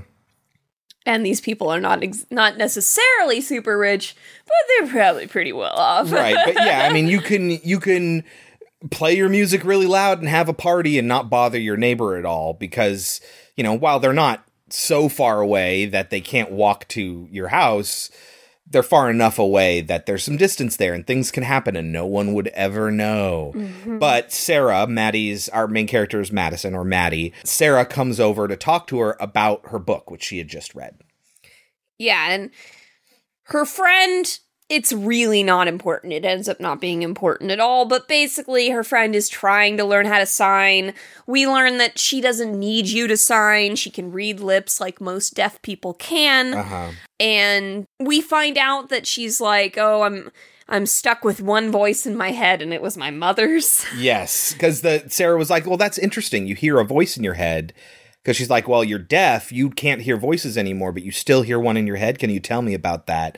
Who is it? Is it you? Is it is it you when you were 13 because she lost her hearing from uh, meningitis when she was 13 and she said no no it's my mom uh, but she hears things play out in her head and she talks about how she comes up with the endings to her stories and how basically every possible scenario plays out like a movie in front of her in her mind and then she just picks out the one that she likes the best or she writes each one down and then she chooses. and she says she plays them out in her head Yeah, but she also shows you she's written multiple endings, but she doesn't like any of the ones she's written. yeah But basically, I don't know why she says it's her mom's voice because later in the film we will get to hear that voice and it's the actress's voice. Yes, there are multiple parts though. There there is a part where I swear you can hear her mom. Yeah, that's a good point actually. We hear just a voice at one point and I don't know if that is her or not, but then later we see her kind of visualizing a conversation she has with herself.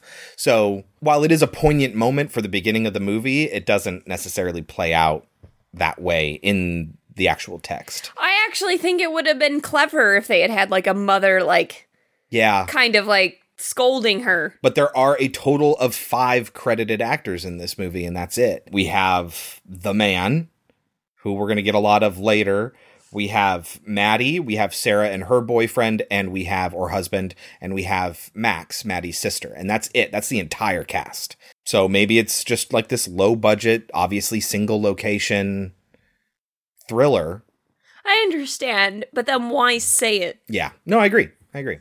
While her friend is over, she loses, she forgets about the fact that she's cooking dinner, which causes her alarm to go off.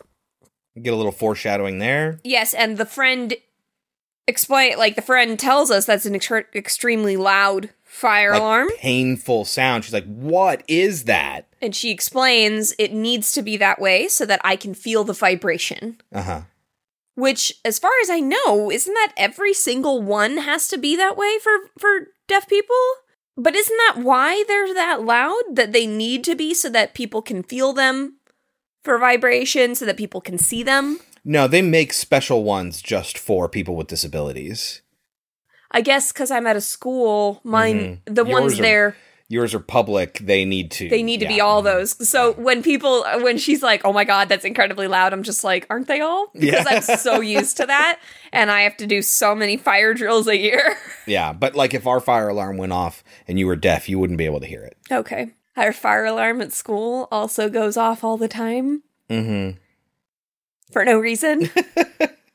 it's really lots of fun to listen to. But anyway, Sarah goes home and we see Maddie have a conversation. She tries to get her cat and feed the cat, and she has a conversation with her sister Max. And her ex texts her. Yeah, who we never see or hear, but they, you think that's going to be something that comes up later. She, it's kind of used, it's, but no, it goes nowhere. very briefly. But I like, I like how subtle they were with it. Like it was not like a key plot element or anything like that.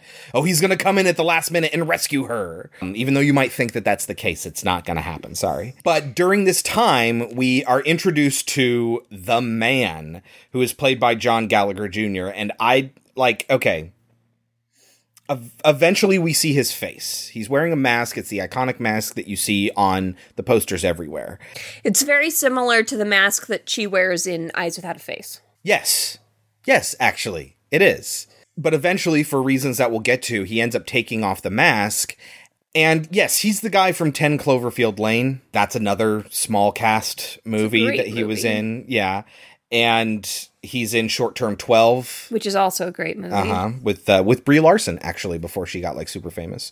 Um One of her better roles, in my opinion. but I probably most know him from playing Jim Harper in Newsroom, not to be confused with Jim Halpert. Jim Halpert from Office, played by John Krasinski. This is John Gallagher, who plays Jim Harper in the Newsroom.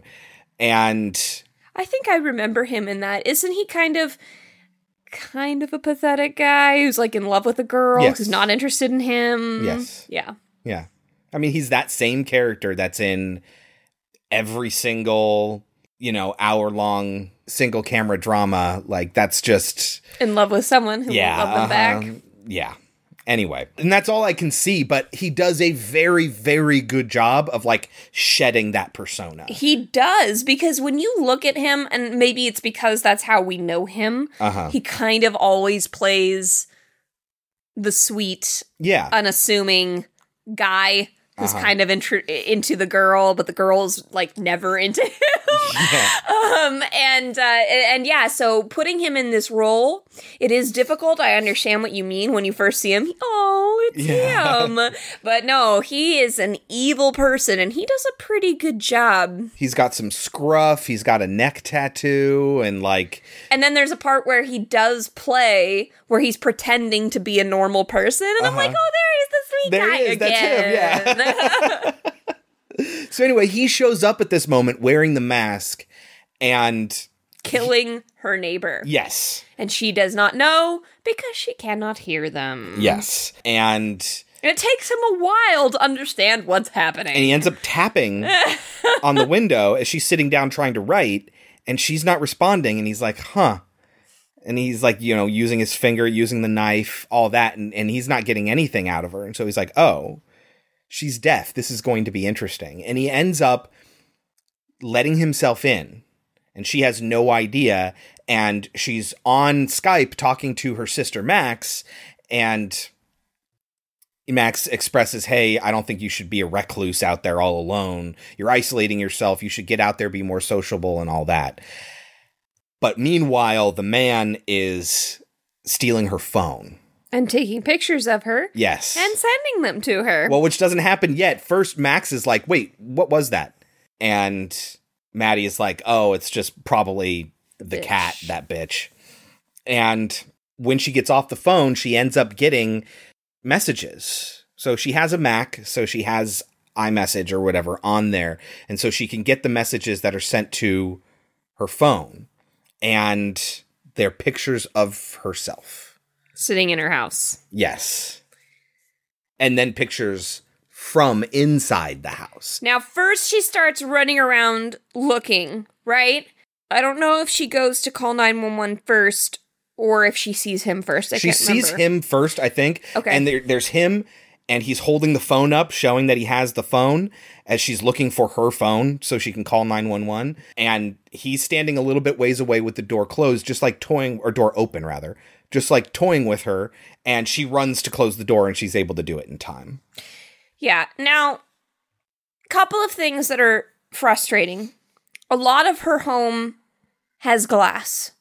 There's windows everywhere. Mm-hmm. There's the glass, the sliding glass doors, all this stuff. I don't believe for a second that she has unbreakable glass everywhere. Why not? This is a very nice, very modern house. And just by the nature of how windows are now, preventing you from preventing heat and cold from passing through the windows, by that very nature, they're really hard to break. Really? Yeah. He's having more fun playing with her at this point. I understand. I understand. But at one point, he tells her, I could get in whenever I wanted to. Mhm. And we kind of know that's not true because every time she realizes, oh, fuck, this door is open, Mhm. he rushes to it. Now, yes, maybe that's more of a cat and mouse thing to see. Will she get there before I do? But it feels, a lot of it feels like he's having trouble getting into her home once Yeah. she's locked up the doors. And it feels kind of like he's lying when he says, I could get in. And that may be the case, but it's irrelevant. The point is, he wants her to think that he could, and whether he can or not, that's the threat. And so as they go around, you know, she's locking all the entryways and everything. He's like, okay, fine. Next step, cut the power. So He kills her Wi Fi so she can't communicate with the outside world because all she has right now is her laptop. He has her phone. He slashes her tires so Mhm. she can't use her car. Yep. Um, And in the meantime, while he's doing all this, she takes out her lipstick and she writes on the door, uh, won't tell, didn't see face, boyfriend coming home. He goes up to the door and then he just takes off his mask. now, here's my problem with that. Uh huh. If you cared so little about people seeing your face, why are you wearing a mask in the first place? Well, because he doesn't care about her specifically seeing her face, because he's going to murder her, and that's what he's telling her. That's what he's communicating in this moment. Is yeah, you know what? That's a good point. If I just walked away, nobody would know who I am, and you would get to live.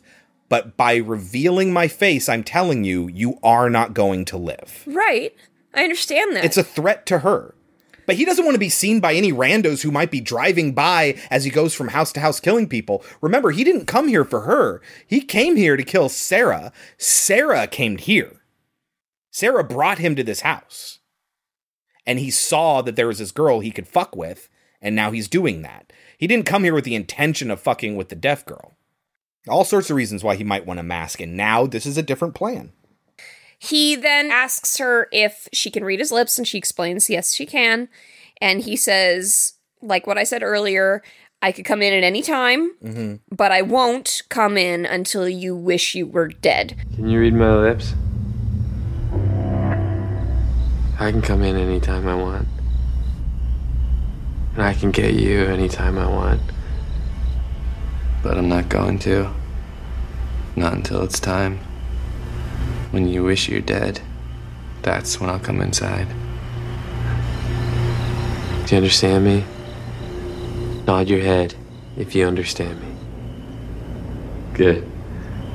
Then we can have some fun. She finally arms herself at this point, With a hammer. which took forever. Yeah. I- like from the get go, I wrote it like several lines above. Why aren't you finding a weapon? So she she first tries to distract him with her car alarm. And it can't reach, and she doesn't do the thing where you put it like under your chin and use your body as a conductor for the signal or your skull. I didn't know that was a thing. Yeah, totally.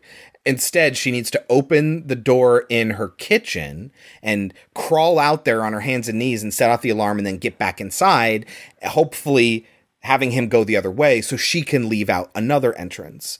But it doesn't work so well, and he ends up running into her, and she gets him right in the arm with the the claw end of the hammer.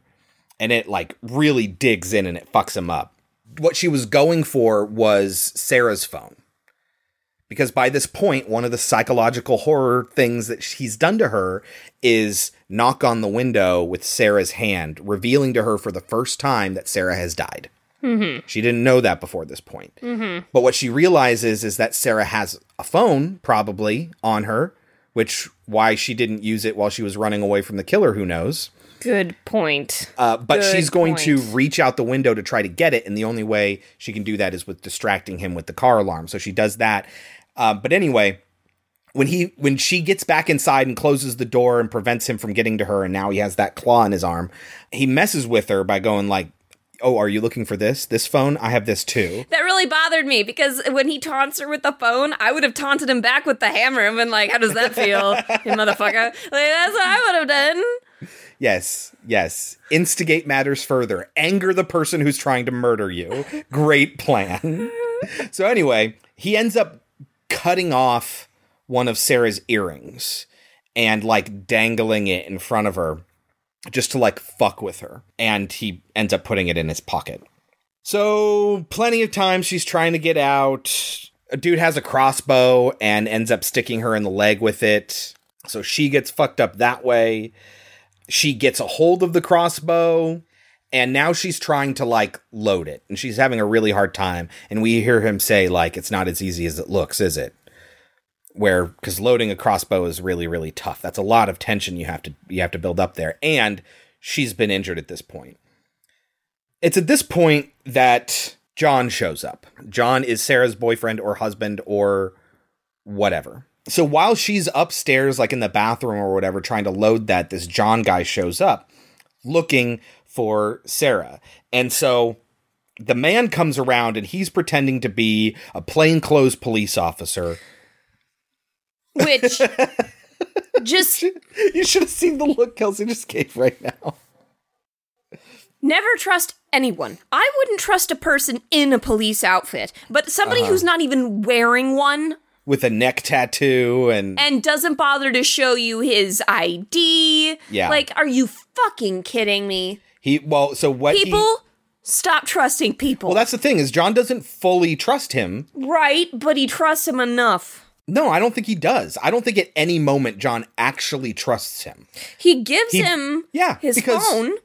He's playing around he's playing along with them right now and he ends up getting it back anyway. He does. After the guy like slyly pockets it, and eventually the dude's like, uh, "Can I get that back?" Yeah, uh-huh. Which again, that should be a like a huge like, "Oh my god, I can't trust this Because what person." what the man's story is is that he got a call in. He was looking to see if there was somebody inside who was an intruder, and he ended up getting blindsided and knocked unconscious. And he doesn't know where his radio is, so he can't call it in. So he uses John's phone to call it in, which is very fake. I responded to a call. When I got here, I found the place like this. There was someone inside. He came running past me, knocked me cold. I woke up without my phone, my gun. Can I use your phone? Call for backup. I should have called it in when I first got here, but I just started this job, and when I got here, the house was all police deputy. Just barely, though. And all he has to do is open up his phone and see if the if, Yes. if, if they even called the police. But he doesn't even get that opportunity or need it because when the man takes the phone out of his pocket to give it back to John, Sarah's earring falls out. That's right. and that's when John's like, fuck. This is obviously the intruder. My suspicions have been confirmed at this point. I know I need to fuck this guy up. And now I'm in danger because he has a gun. He talks about how, you know, oh, the girl that lives here, she's deaf and mute, so she couldn't have called in. What do you mean? You got a call saying that there was an intruder?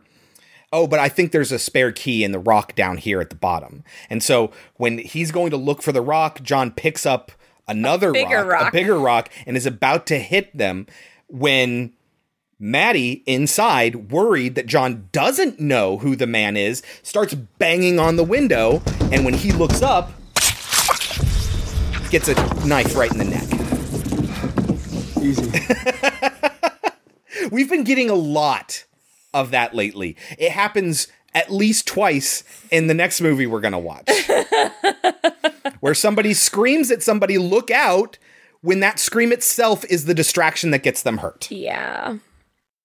Like if somebody looks like they know that somebody's there, Yeah, I would want to see that that port part again to see what her perspective is because if she can see that he has a rock in his hand. well that's the thing is John's acting really natural like so as to not startle the man. And so to her it must look like he's just having a chat with this dude outside. And so she's trying to warn him and in warning uh, gets him fucked up but does not kill him. He's going to die eventually and he's bleeding all over the place and he can't talk but he starts choking the man. Like they get into a fight because he's a big dude and he starts choking the man and is about to kill him. And Maddie's like, This is my moment. This is when I'm going to get out. And so she gets to run. And instead, the man tackles her and takes a rock and just beats her to death with this rock, like just over and over and over again in the face. Now, none of that is real her running away at this moment didn't actually happen. And that might feel cheap, but it's not totally a cheat because it shows you why she makes the decision not to run. Which, if she didn't run, you might be like, well, now, now's the time. He's being strangled. Run now. Well, this tells you what's going through her head and why she makes the decision not to run. Because just like in the beginning of the movie, where all the endings, all the potential things that can happen play out in her head, and she chooses the best one for her, that's one of them, and it doesn't work. And this is the moment where she's talking to herself. We see her sitting there thinking, and then we get a shot of her looking at herself and talking to herself, going, Nope, you can't do this. Oh, if you tried this, that's not going to work either. And all these kind of scenarios are running through her head of what she you can can't do to get run, out. you can't hide, Yeah. you can't all these different things that you can't do. And he's got the advantage. He has the advantage. He can hear you. I can't run. I can't hide. And we can't wait. You go outside, you're dead. Too many endings. They're all the same. All the same. Which means there's only one ending he won't expect. He can't run, hide, or wait. What does that leave? And I think it would have been more effective if it had been a motherly character. Yeah. Like I, I would have loved that. Like a mom I being like, what they're- "You can't do that," you know. Right, but what's happening here is they're actualizing Maddie as like this character that's going to stop trying to protect herself, and the decision she ultimately makes is go on the offensive, right? Like, so her deciding for herself that this is what she has to do, she's gonna kill this fucking guy. Yes, and I love that, and I understand what It's you kind mean. of a you take one or the other, and this is the one we got. but then why did you say it earlier? Right, totally, totally. Yeah. I mean, I I can just im- I in my head how I would have done it is I would have had a mother like talking to her as if she was 13 and when they put the camera back on her, it would have been a 13-year-old girl. Yeah. That's that's what you gave me earlier and it would have been clever now. Yeah. And you chose not it would to have do been interesting. I agree. Yeah. I agree. But I loved it. You can't do this. You can't do that. You can't do this. You can't do you that. can't run, you can't hide. What can you do? Mm-hmm. All that's left is attack the motherfucker. Mm-hmm. which is exactly what I would do. If we're gonna die, I'd rather die fighting. Come at me, Gamark. If we're about to die anyway, I'd rather die fighting! Come for me, Gmork! I am a Atreyu! That is a philosophy that Kelsey lives her entire life by, by the way. So John ends up dying and the man isn't being choked anymore, so he survives. Uh, but I do love that he's like, "Yep, wouldn't have won that fight." he does say that was pretty good. he's, he's he's a charismatic villain. Yes. Yes, very much so, and very terrifying. Yeah. I never would have won that fight. But then he finds the cat and he looks at it, and the cat's name. This is where we find out that the cat's name actually is Bitch, which I loved. That's so cute. It's so awesome. And when he's going to like kill the cat or something, that's when he gets an arrow bolt in him because she was finally able to load the crossbow Did they show us how she was able to do it? I don't remember. Because as Chris, okay, so when she first tried to do it, I was like, okay, I get that it's hard. Mm-hmm. I get that she's not wearing fucking gloves, which I'm like, dude, do you not have gloves in your house? But she's not wearing gloves, so it's of course making her Yeah. hands bleed. And it wasn't until Chris pointed out that she's using both hands to pull it up And both that I realized hands, all four fingers on both hands. that I realized why she wasn't able to get it done. Mhm. And I would have been fucked if I had been her because I wouldn't have known to do that. Yeah, The way that because you the- the- The, the line on a crossbow is just long enough to be at its maximum point of tension where it gets locked in place, and then you put the bolt the bolt there, and then when you fire the trigger, it lets it go. So it there's not enough line to support wrapping around both of your hands and pulling back to its maximum point. It's just not long enough to do that. It's impossible, and you cannot load a crossbow that way. Which is which makes sense when you consider the tool that I've seen people use. Yes, they have a little latch just- yeah. that you hold with one hand and you put it on the on the rope and you put your foot in the little stirrup at the end of the crossbow and you pull them away from each other. I wouldn't have known. Yeah. I wouldn't have thought about it until you mm-hmm. said that. So I really wonder how she eventually got it to load. I don't Yeah. think they ever showed us. I don't think they ever did. It was a surprise when he gets hit in the shoulder with the crossbow bolt. She tries to get back inside because she had to get close to him to do this. And she's running back inside. She drops one of the bolts that she was going to use uh, to have leverage against him. And when she reaches outside to grab it, he just slams the door shut, the sliding glass door shut on her hand, just repeatedly and just really fucks it up.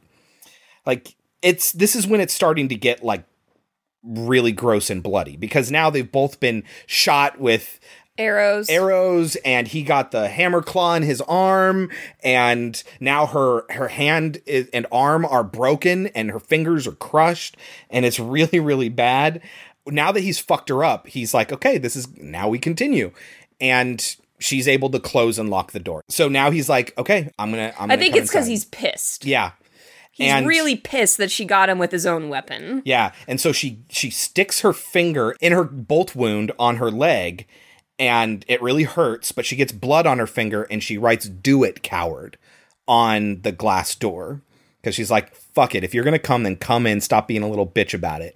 Come in here and face me." Then he starts. He has a tire iron in his hand, which I guess he's had for a while, and he starts like trying to smash the glass.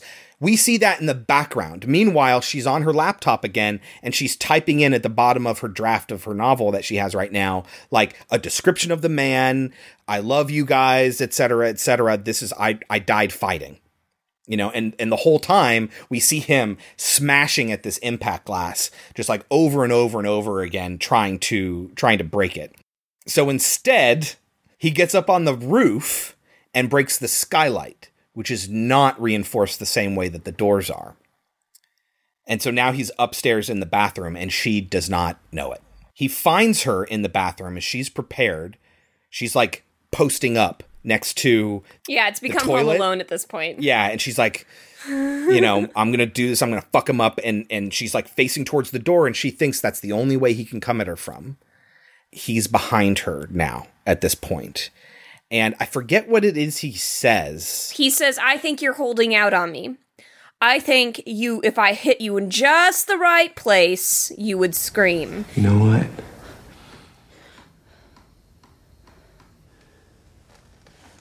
I think that you're holding out on me. I bet if I hit the right spot, I can make you scream. And she feels his breath on her neck and she goes, wham! Yeah. And she just kills him with, with by putting her hand back There's behind there. her. Well, she's like no. There's like a spinny thing.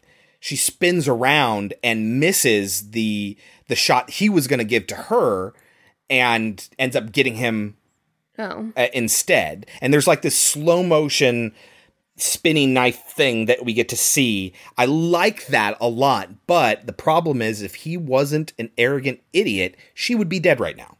Mm-hmm. But that happens a lot. Yeah. Arrogance does constantly save certain people and ma- help other people die. Help other people die. That's great. yeah. So she she stabs him, but she only gets him in the knee. So it's not like lethal. And she makes her way downstairs again to the kitchen, and she's starting to like pass out She's losing a lot of blood and she's in a lot of pain. And he comes for her, and she sprays him in the eyes with like bug spray or something like that to fuck up his eyes. And now, okay, if I'm disabled, you're going to be disabled too. And she finds the alarm and turns that back on. So now he's disoriented, he can't hear, and he's probably in a lot of pain. He's in a lot of pain. Now he can't hear anything, and it's hard to see things because of the flashing as Mhm. well. So she is finally able to kind of put him on her level level. the playing field? Kind of Mhm. like uh, when Audrey Hepburn breaks all the bulbs in her apartment. Yes, yeah. It doesn't help too much because he is able to overpower her and now just like he was being strangled before, he's strangling her and she is reaching out trying to grab a wine bottle opener, a corkscrew. And They showed us at the very beginning of the movie, which is why I was like, I would like a glass of white wine because at the very beginning of the movie, she opens up Uh-huh. a bottle of wine Yep. to let us know that the corkscrew would be out and open. Yes, there's a lot of foreshadowing. Like everything that happens in this movie is kind of foreshadowed very well. It's at least present. Yeah. You know what I mean? They thought about all of that. And so she ends up, it's one of those things where he's just strangling her. And there's the thing, I'm going to bring up wrestling again. There's a thing in wrestling called a rope break. If you are being held in a submission maneuver, where like somebody's putting you through a lot of pain and they're holding you in that position, like a sharpshooter or a Boston crab or something like that. The assailant has to break that hold if the other person can grab onto a rope or touch a rope. It's called a rope break. The ref has to come in and tell him, nope, you got to break the rope. You got like three seconds or whatever.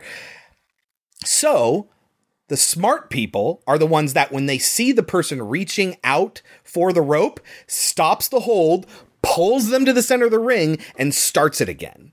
So like he sees her reaching for this corkscrew, and in his arrogance, he's like, "Meh, nothing's gonna happen. Nothing bad's gonna happen." He doesn't just just pull her another two inches away from it, and he would have been safe. There are very few times that his character upset me. Yeah, That's one of the times, and there's another time as well where it's like he just does something. It's like, I don't believe this character is that dumb. yeah, It, it happens. That that's one of the times. I think there's one other time earlier in the film where it's like, fucking really? Mhm. That's how she's gonna get you? like, I understand it's a mistake. I understand that a lot of people might make the argument he's in the middle of trying to kill her. He's not doing so hot himself. yeah. He's also really disoriented. Maybe he's not even noticing what she's doing. Maybe True. he's just desperately trying to get her to die. Uh-huh. And so he doesn't realize what's happening. You could maybe explain this one away, but yeah. So but he's a pretty competent killer. Yeah, I uh-huh. appreciated that. There weren't a lot of times where it was just her being an idiot. yeah, For the most part, they're pretty even intellect wise, which is why it's such a big deal that she has such a big handicap.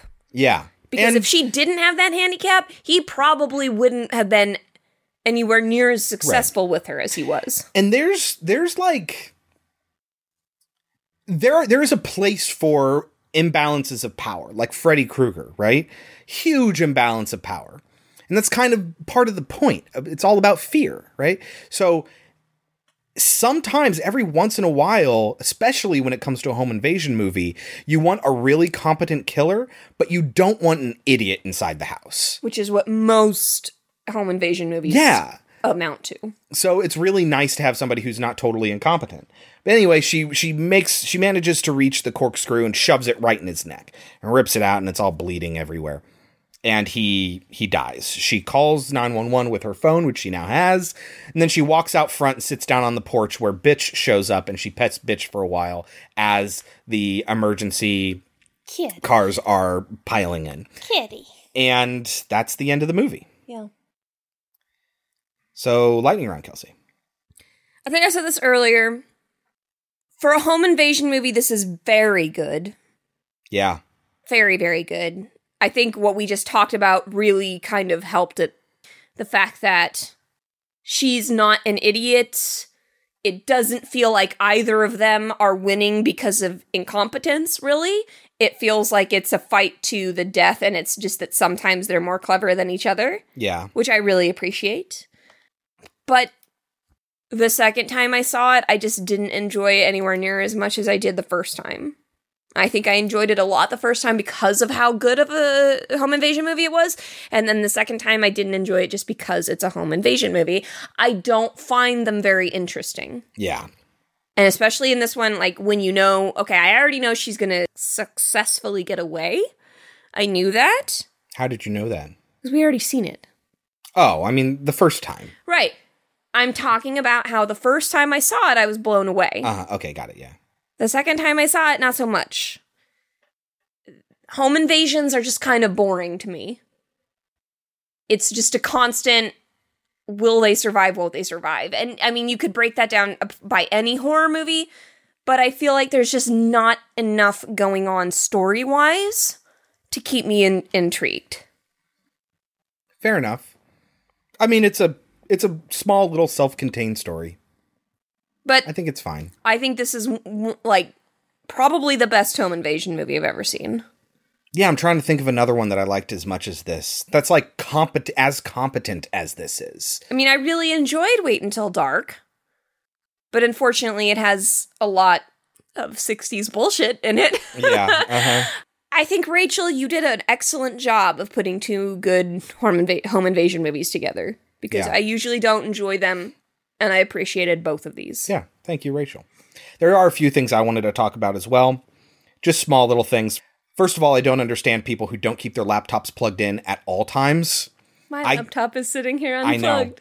I, I get anxiety when my laptop has to be unplugged for longer than it takes me to move the charger from one outlet to another.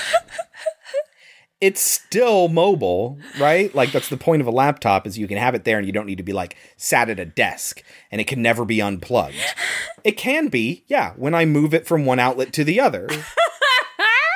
Like that's like it. It really, legitimately gives me anxiety when people have their Chris? laptops unplugged. Will get so upset if he ever sees me with the charger sitting there, not plugged into my. It's right there. because I needed to move it at some point, and I just never remembered to put it back in. And then she's like, "Oh shit, my laptop's gonna die."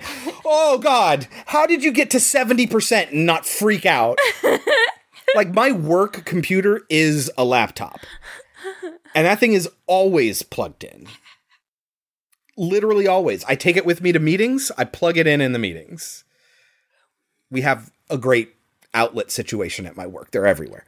Anyway, that's just one thing that that kind of gets on my nerves. I also thought it was really really creepy to f- that's a great modern way to find out that you're being watched is to get a message through a message system that's pictures of you. Mhm. Like that's really fucking creepy. And it's instant. It's not like oh somebody was watching me at some point like you would have to do with like a film camera or something like that. When you find these camera these pictures later and you're like, "Oh, they were watching me at that one point." No, it's that that's right now. and that's in my house. Like that's really fucking creepy. I thought they did that really good. Uh, everyone does a really good job of uh, taking care of their wounds for the most part, aside from like sticking their fingers in it and shit. But people uh, apply pressure and clean them and put on tourniquets and like that sort of thing. So good job to both involved on taking care of your wounds. On the crossbow, she notices there are 13 hash marks. There's a 1, there's a 5, there's a 5, and then there's 2 individually by themselves. Certainly signifies his kill count, but we don't know under what context, and it probably doesn't include Sarah. So he's just a thrill killer, apparently. Yeah, okay. That's another thing. The first time I saw it, I wasn't bothered by the fact that I didn't know anything about him because I was so Caught up in what caught was up happening. in what was Yeah. Uh-huh. happening. This time around, Nah. I got annoyed. No, I, I mean they, that right there, that one thing, that one shot of the hash marks, that's literally all you need to know. Uh, That's that's permission for you to not worry about it. okay, but uh, it reminded me of Funny Games. Sure. I want to know where this guy came from. I want to know why he's willing to do this to people. I want to know how, like, you're saying, okay, he's done it multiple times. How is he not getting caught? How's he doing? all- How are those people in Funny Games not getting caught? Well, I think Funny Games is a little bit worse because with them, they're younger, number one. They seem to know people or know their way around this area, so their their reach is really limited. Whereas this guy's unknown and he could be killing people all over the world for all we know. And and these guys and with the guys in funny games, it's a philosophical thing for them. So why would they need to do it repeatedly? Why wouldn't they just do it the one time? Why do they need to do it over and over and over again? Whereas this guy, it's just no, he just likes to kill people. And that's it. That's all there is to it. I'm okay with that because it's not that, oh, I'm satisfied with the information I have. It's that I don't get that urge to need to know. Like, I'm not curious about him at all. I appreciated Wait Until Dark's determination to tell me why these people are here. I appreciated that. Well, yeah, I mean, especially we learn about the fact that the two men went to prison and that the girl, Lisa, I think her name was, if I remember correctly, she didn't go to prison. And she, even though they were partners, and how the one guy used to be a cop, and like we learn all of that about them really early on in that movie. And this guy, we learn nothing. hmm Of course, we don't learn anything about Roat either. He's a drug kingpin. Mm-hmm. And he, this dude's a serial killer. That's all you need to know. As a matter of fact, there's more explanation with this guy as to why he would want to kill somebody. Like with Roat, you need to make the leap where he wants drugs and he's willing to kill people for it. But the murder isn't the motivation. With this dude, murder is the motivation. That's why he's doing it. You don't need to ask any more questions. I suppose. I know, I don't get me wrong, I totally understand where you're coming from. I'm just saying I personally didn't have a problem with it. Let's talk about ratings, shall we? Okay. What do you think the movie got on Rotten Tomatoes? Keeping in mind that it was never in theaters. Uh, it did like South by Southwest and stuff like that, but it wasn't like it didn't have a theater release. It's a Netflix movie. 86. 92 Wow. out of 24 reviews, no critical consensus. It has a Metacritic, though, of 67, Yeah. Which, Jesus. Yeah. What kind of grades did it have to get to get a 67 average? That's harsh. That's way too low. Surprising. But 92 is a little high. mm-hmm. What would you give it? I'll take it one step higher than Wait Until Dark, and I'll give it a full 80. Yeah, now I'm starting to think that I would give this an 85 and maybe Wait Until Dark a lower grade because I gave Wait Until Dark an 85 as well. I think I legitimately enjoyed this one more. That even though, oh no, Wait Until Dark had that jump scare shit.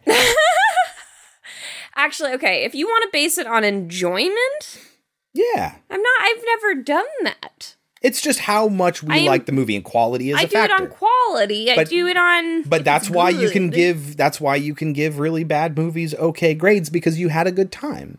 Like when we uh, watched Night of the Creeps and we both gave Night of the Creeps Hey, in the Night of the 80s. Creeps is not a bad movie. quality wise, it's kind of 80s trash, and that's okay. But on purpose. Right. that's my point. All right. Because it was such an impressively good home invasion movie, and I do not typically like them, I will give it an 83. An 83. I'll give it an 83. I will stick to 85 on both of them, I think. Okay. I think they were both very, very good. And it was kind of incredible because this movie is from 2016 and Netflix had some of its own content, but this was a very, very good Netflix original. As a matter of fact, both Stephen King and William Friedkin, who directed The Exorcist, commented on how much they liked this movie. And specifically in those tweets, they tweeted about it. In those tweets, mentioned how it was on Netflix. And it wasn't like hashtag ad or anything like that. But like and I don't think they would sell out that way, but but they seemed like genuinely impressed that Netflix would would do something like this. So for instance, Stephen King, his tweet said, "How good is Hush? Up there with Halloween and even more. Wait until dark. White Knuckle Time on Netflix." So Stephen King, I don't know if Rachel this is where you got it from, but Stephen King specifically called out Wait Until Dark as being on par with Hush. Like they're both similarly good movies. That's how good Hush is. uh, and again, we knew from the first half of the movie that Stephen King really loves Wait Until Dark, and he thinks that climax is one of the scariest moments in cinema. William Friedkin, on the other hand, tweeted out Hush is a great horror film on Netflix, terrifying. To which Mike Flanagan responded, so grateful that you enjoyed it. You're a hero of mine. It's a real honor. And Friedkin responded to that Mike, great work. Just ordered Oculus. That's so cool. right? But I can't believe he didn't respond to, to Stephen. Yeah, well, I don't know if he did or not. kind of a slap in the face. hold on, hold on. Let me uh let me see. Kate Siegel responded, Thanks for the kind words. Maddie doesn't exist without Bev Lacey, Lacey? Jessie, Emily, and Bobby before her. Hashtag huge fan. Bev? How in any way is she like Bev? Come on. know, strong young women. I don't know. In horror, she's what she's saying is that Stephen King kind of paved the way for women to be, you know, strong and defend themselves. I'd prefer. Uh, I just I don't understand why you pick Bev. Like I, Wendy Torrance is an extremely strong in the book.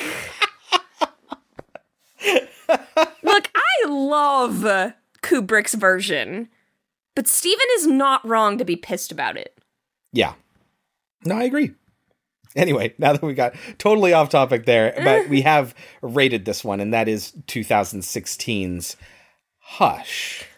Rush, rush. I have no idea what you're talking about. I can't believe you've never heard I Paula bet- Abdul's song. I bet if I heard it, I would recognize it. It's just not in my head already. Kelsey, Hmm. what are we watching next week? It's summertime, which means it's time for some. summer, summertime. yes. Uh, we're gonna be doing "I Know What You Did Last Summer" Yeah. and Club Dread because I love that movie. So do I. A lot of people hate it. Well, yeah, because it was the movie that came out after Super Troopers, which you hate, by the way. I just I hate them. I love Super Troopers. Mhm. And so when Broken Lizard came out with the next one after that, which was Club Dread, everyone's like, wait a minute, this isn't Super Troopers again. and like they kind of nosedived after that. Broken Lizard as a group. They came out with several other movies after that, including a sequel to Super Troopers, but I think Club Dread gets kind of a negative response because of that. But when it has lines like, I think you're talking about my song Pina Colada Bird. Play Margaritaville. I love that song. Darling, I think you're referring to my song Pina Colada Bird. No, Margaritaville. Play Margaritaville.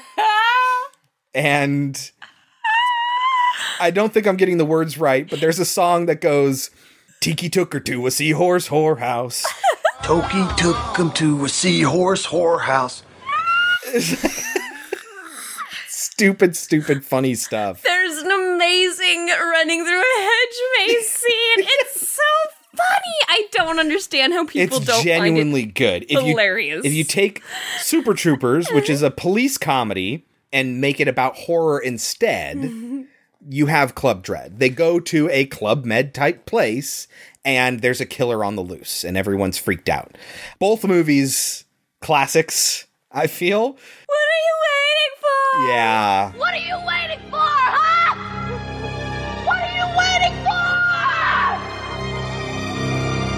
Oh boy. I love I know what you did last So do I, but I gotta say, it did not age well. Which isn't to say that I disliked it. Mm-hmm. Anyway, we'll be talking about that next week. Until then, you can always reach us at podcemetery.com. Our Twitter is at podcemetery, and our email is podcemetery at gmail.com. Don't forget to rate and review us in your podcatcher of choice. Thank you very much for listening in the first place. We love each and every one of you. Until next time, I've been Chris. I've been Kelsey. And this has been Pod Cemetery. Before we go, Kelsey, any last words? But I do wish I could do things, you know, important things, like cook a souffle, or pick a necktie, or choose the wallpaper for the bedroom.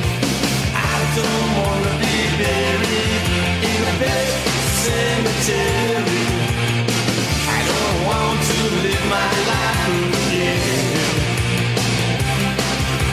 I don't want to be buried in a pet cemetery.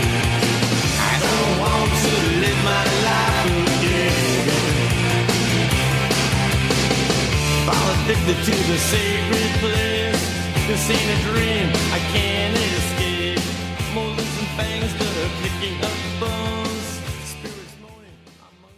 If we have any uh, sight impaired listeners out there, uh, let us know. What what are, I'm curious. What are some of the things that uh, that that you either miss out on if you used to have sight, or that you wonder about if you never have? I'm curious. I'd like to know that about you. What Superman 1978 actress was also in Black Christmas 1974? You've asked this before. Really? Are you sure? I can't think of her name, so I wouldn't get it anyway, but I'm fairly certain you've asked me that. But no, I can't. Margot Kidder! I just remember that because I was I like, she's it. a kidder! Mm-hmm. She's Lois! She's a kidder. I don't know why I put that in my mind, but I did. Mm-hmm. Like Dolly Parton. I'm not talking about the thing you normally talk about Dolly Parton about. that is to say, her singing. yes, Um, that's what it is. Right? Still alive? Yeah.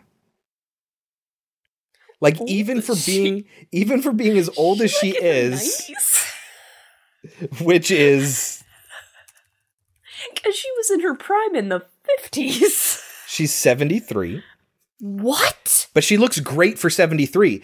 How old was she in Roman Holiday? No, Dolly Parton. Oh. Is Audrey Hepburn dead? Yes. Uh, but we'll get all into it when we get into um Wait until get into the dark. plot. Yeah, hold on. Hold on.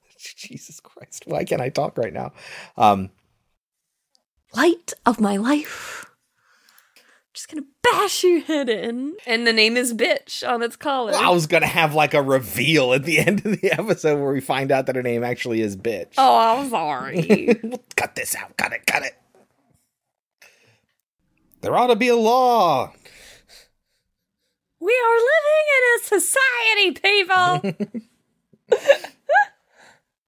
Go to your computer and call 911. They did it in fucking Scream. You can do it now in 2019. Yeah. So she does. Then she sees she doesn't have Wi Fi. I think we should. I think we should consider this when we're buying our new house. Is there any way to not have those things on the outside? No, they need to be accessible by the uh the people who fix, repair, turn on, turn off. They don't belong to us, they belong to the city. Oh, so like when what's his name went around and that's how he got into people's houses? Mhm. Cool. I feel incredibly safe.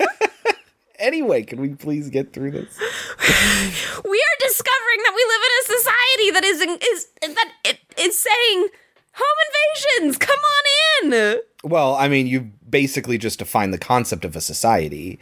Bad things don't happen in societies because societies have built up cultures that that convince people not to do it. But the only thing stopping somebody from doing something bad is just deciding not to do that bad thing. Anybody can do any bad thing at any time. They don't because it's taboo. Well, you're the one that just told me that my windows are easily breakable. Oh yeah, totally. totally. Every single one of these windows and sliding glass doors needs to be replaced. in her crossbow in her crossbolt in her bolt wound on her leg, Sorry? Cut that out? I'm a mm-hmm. fucking idiot?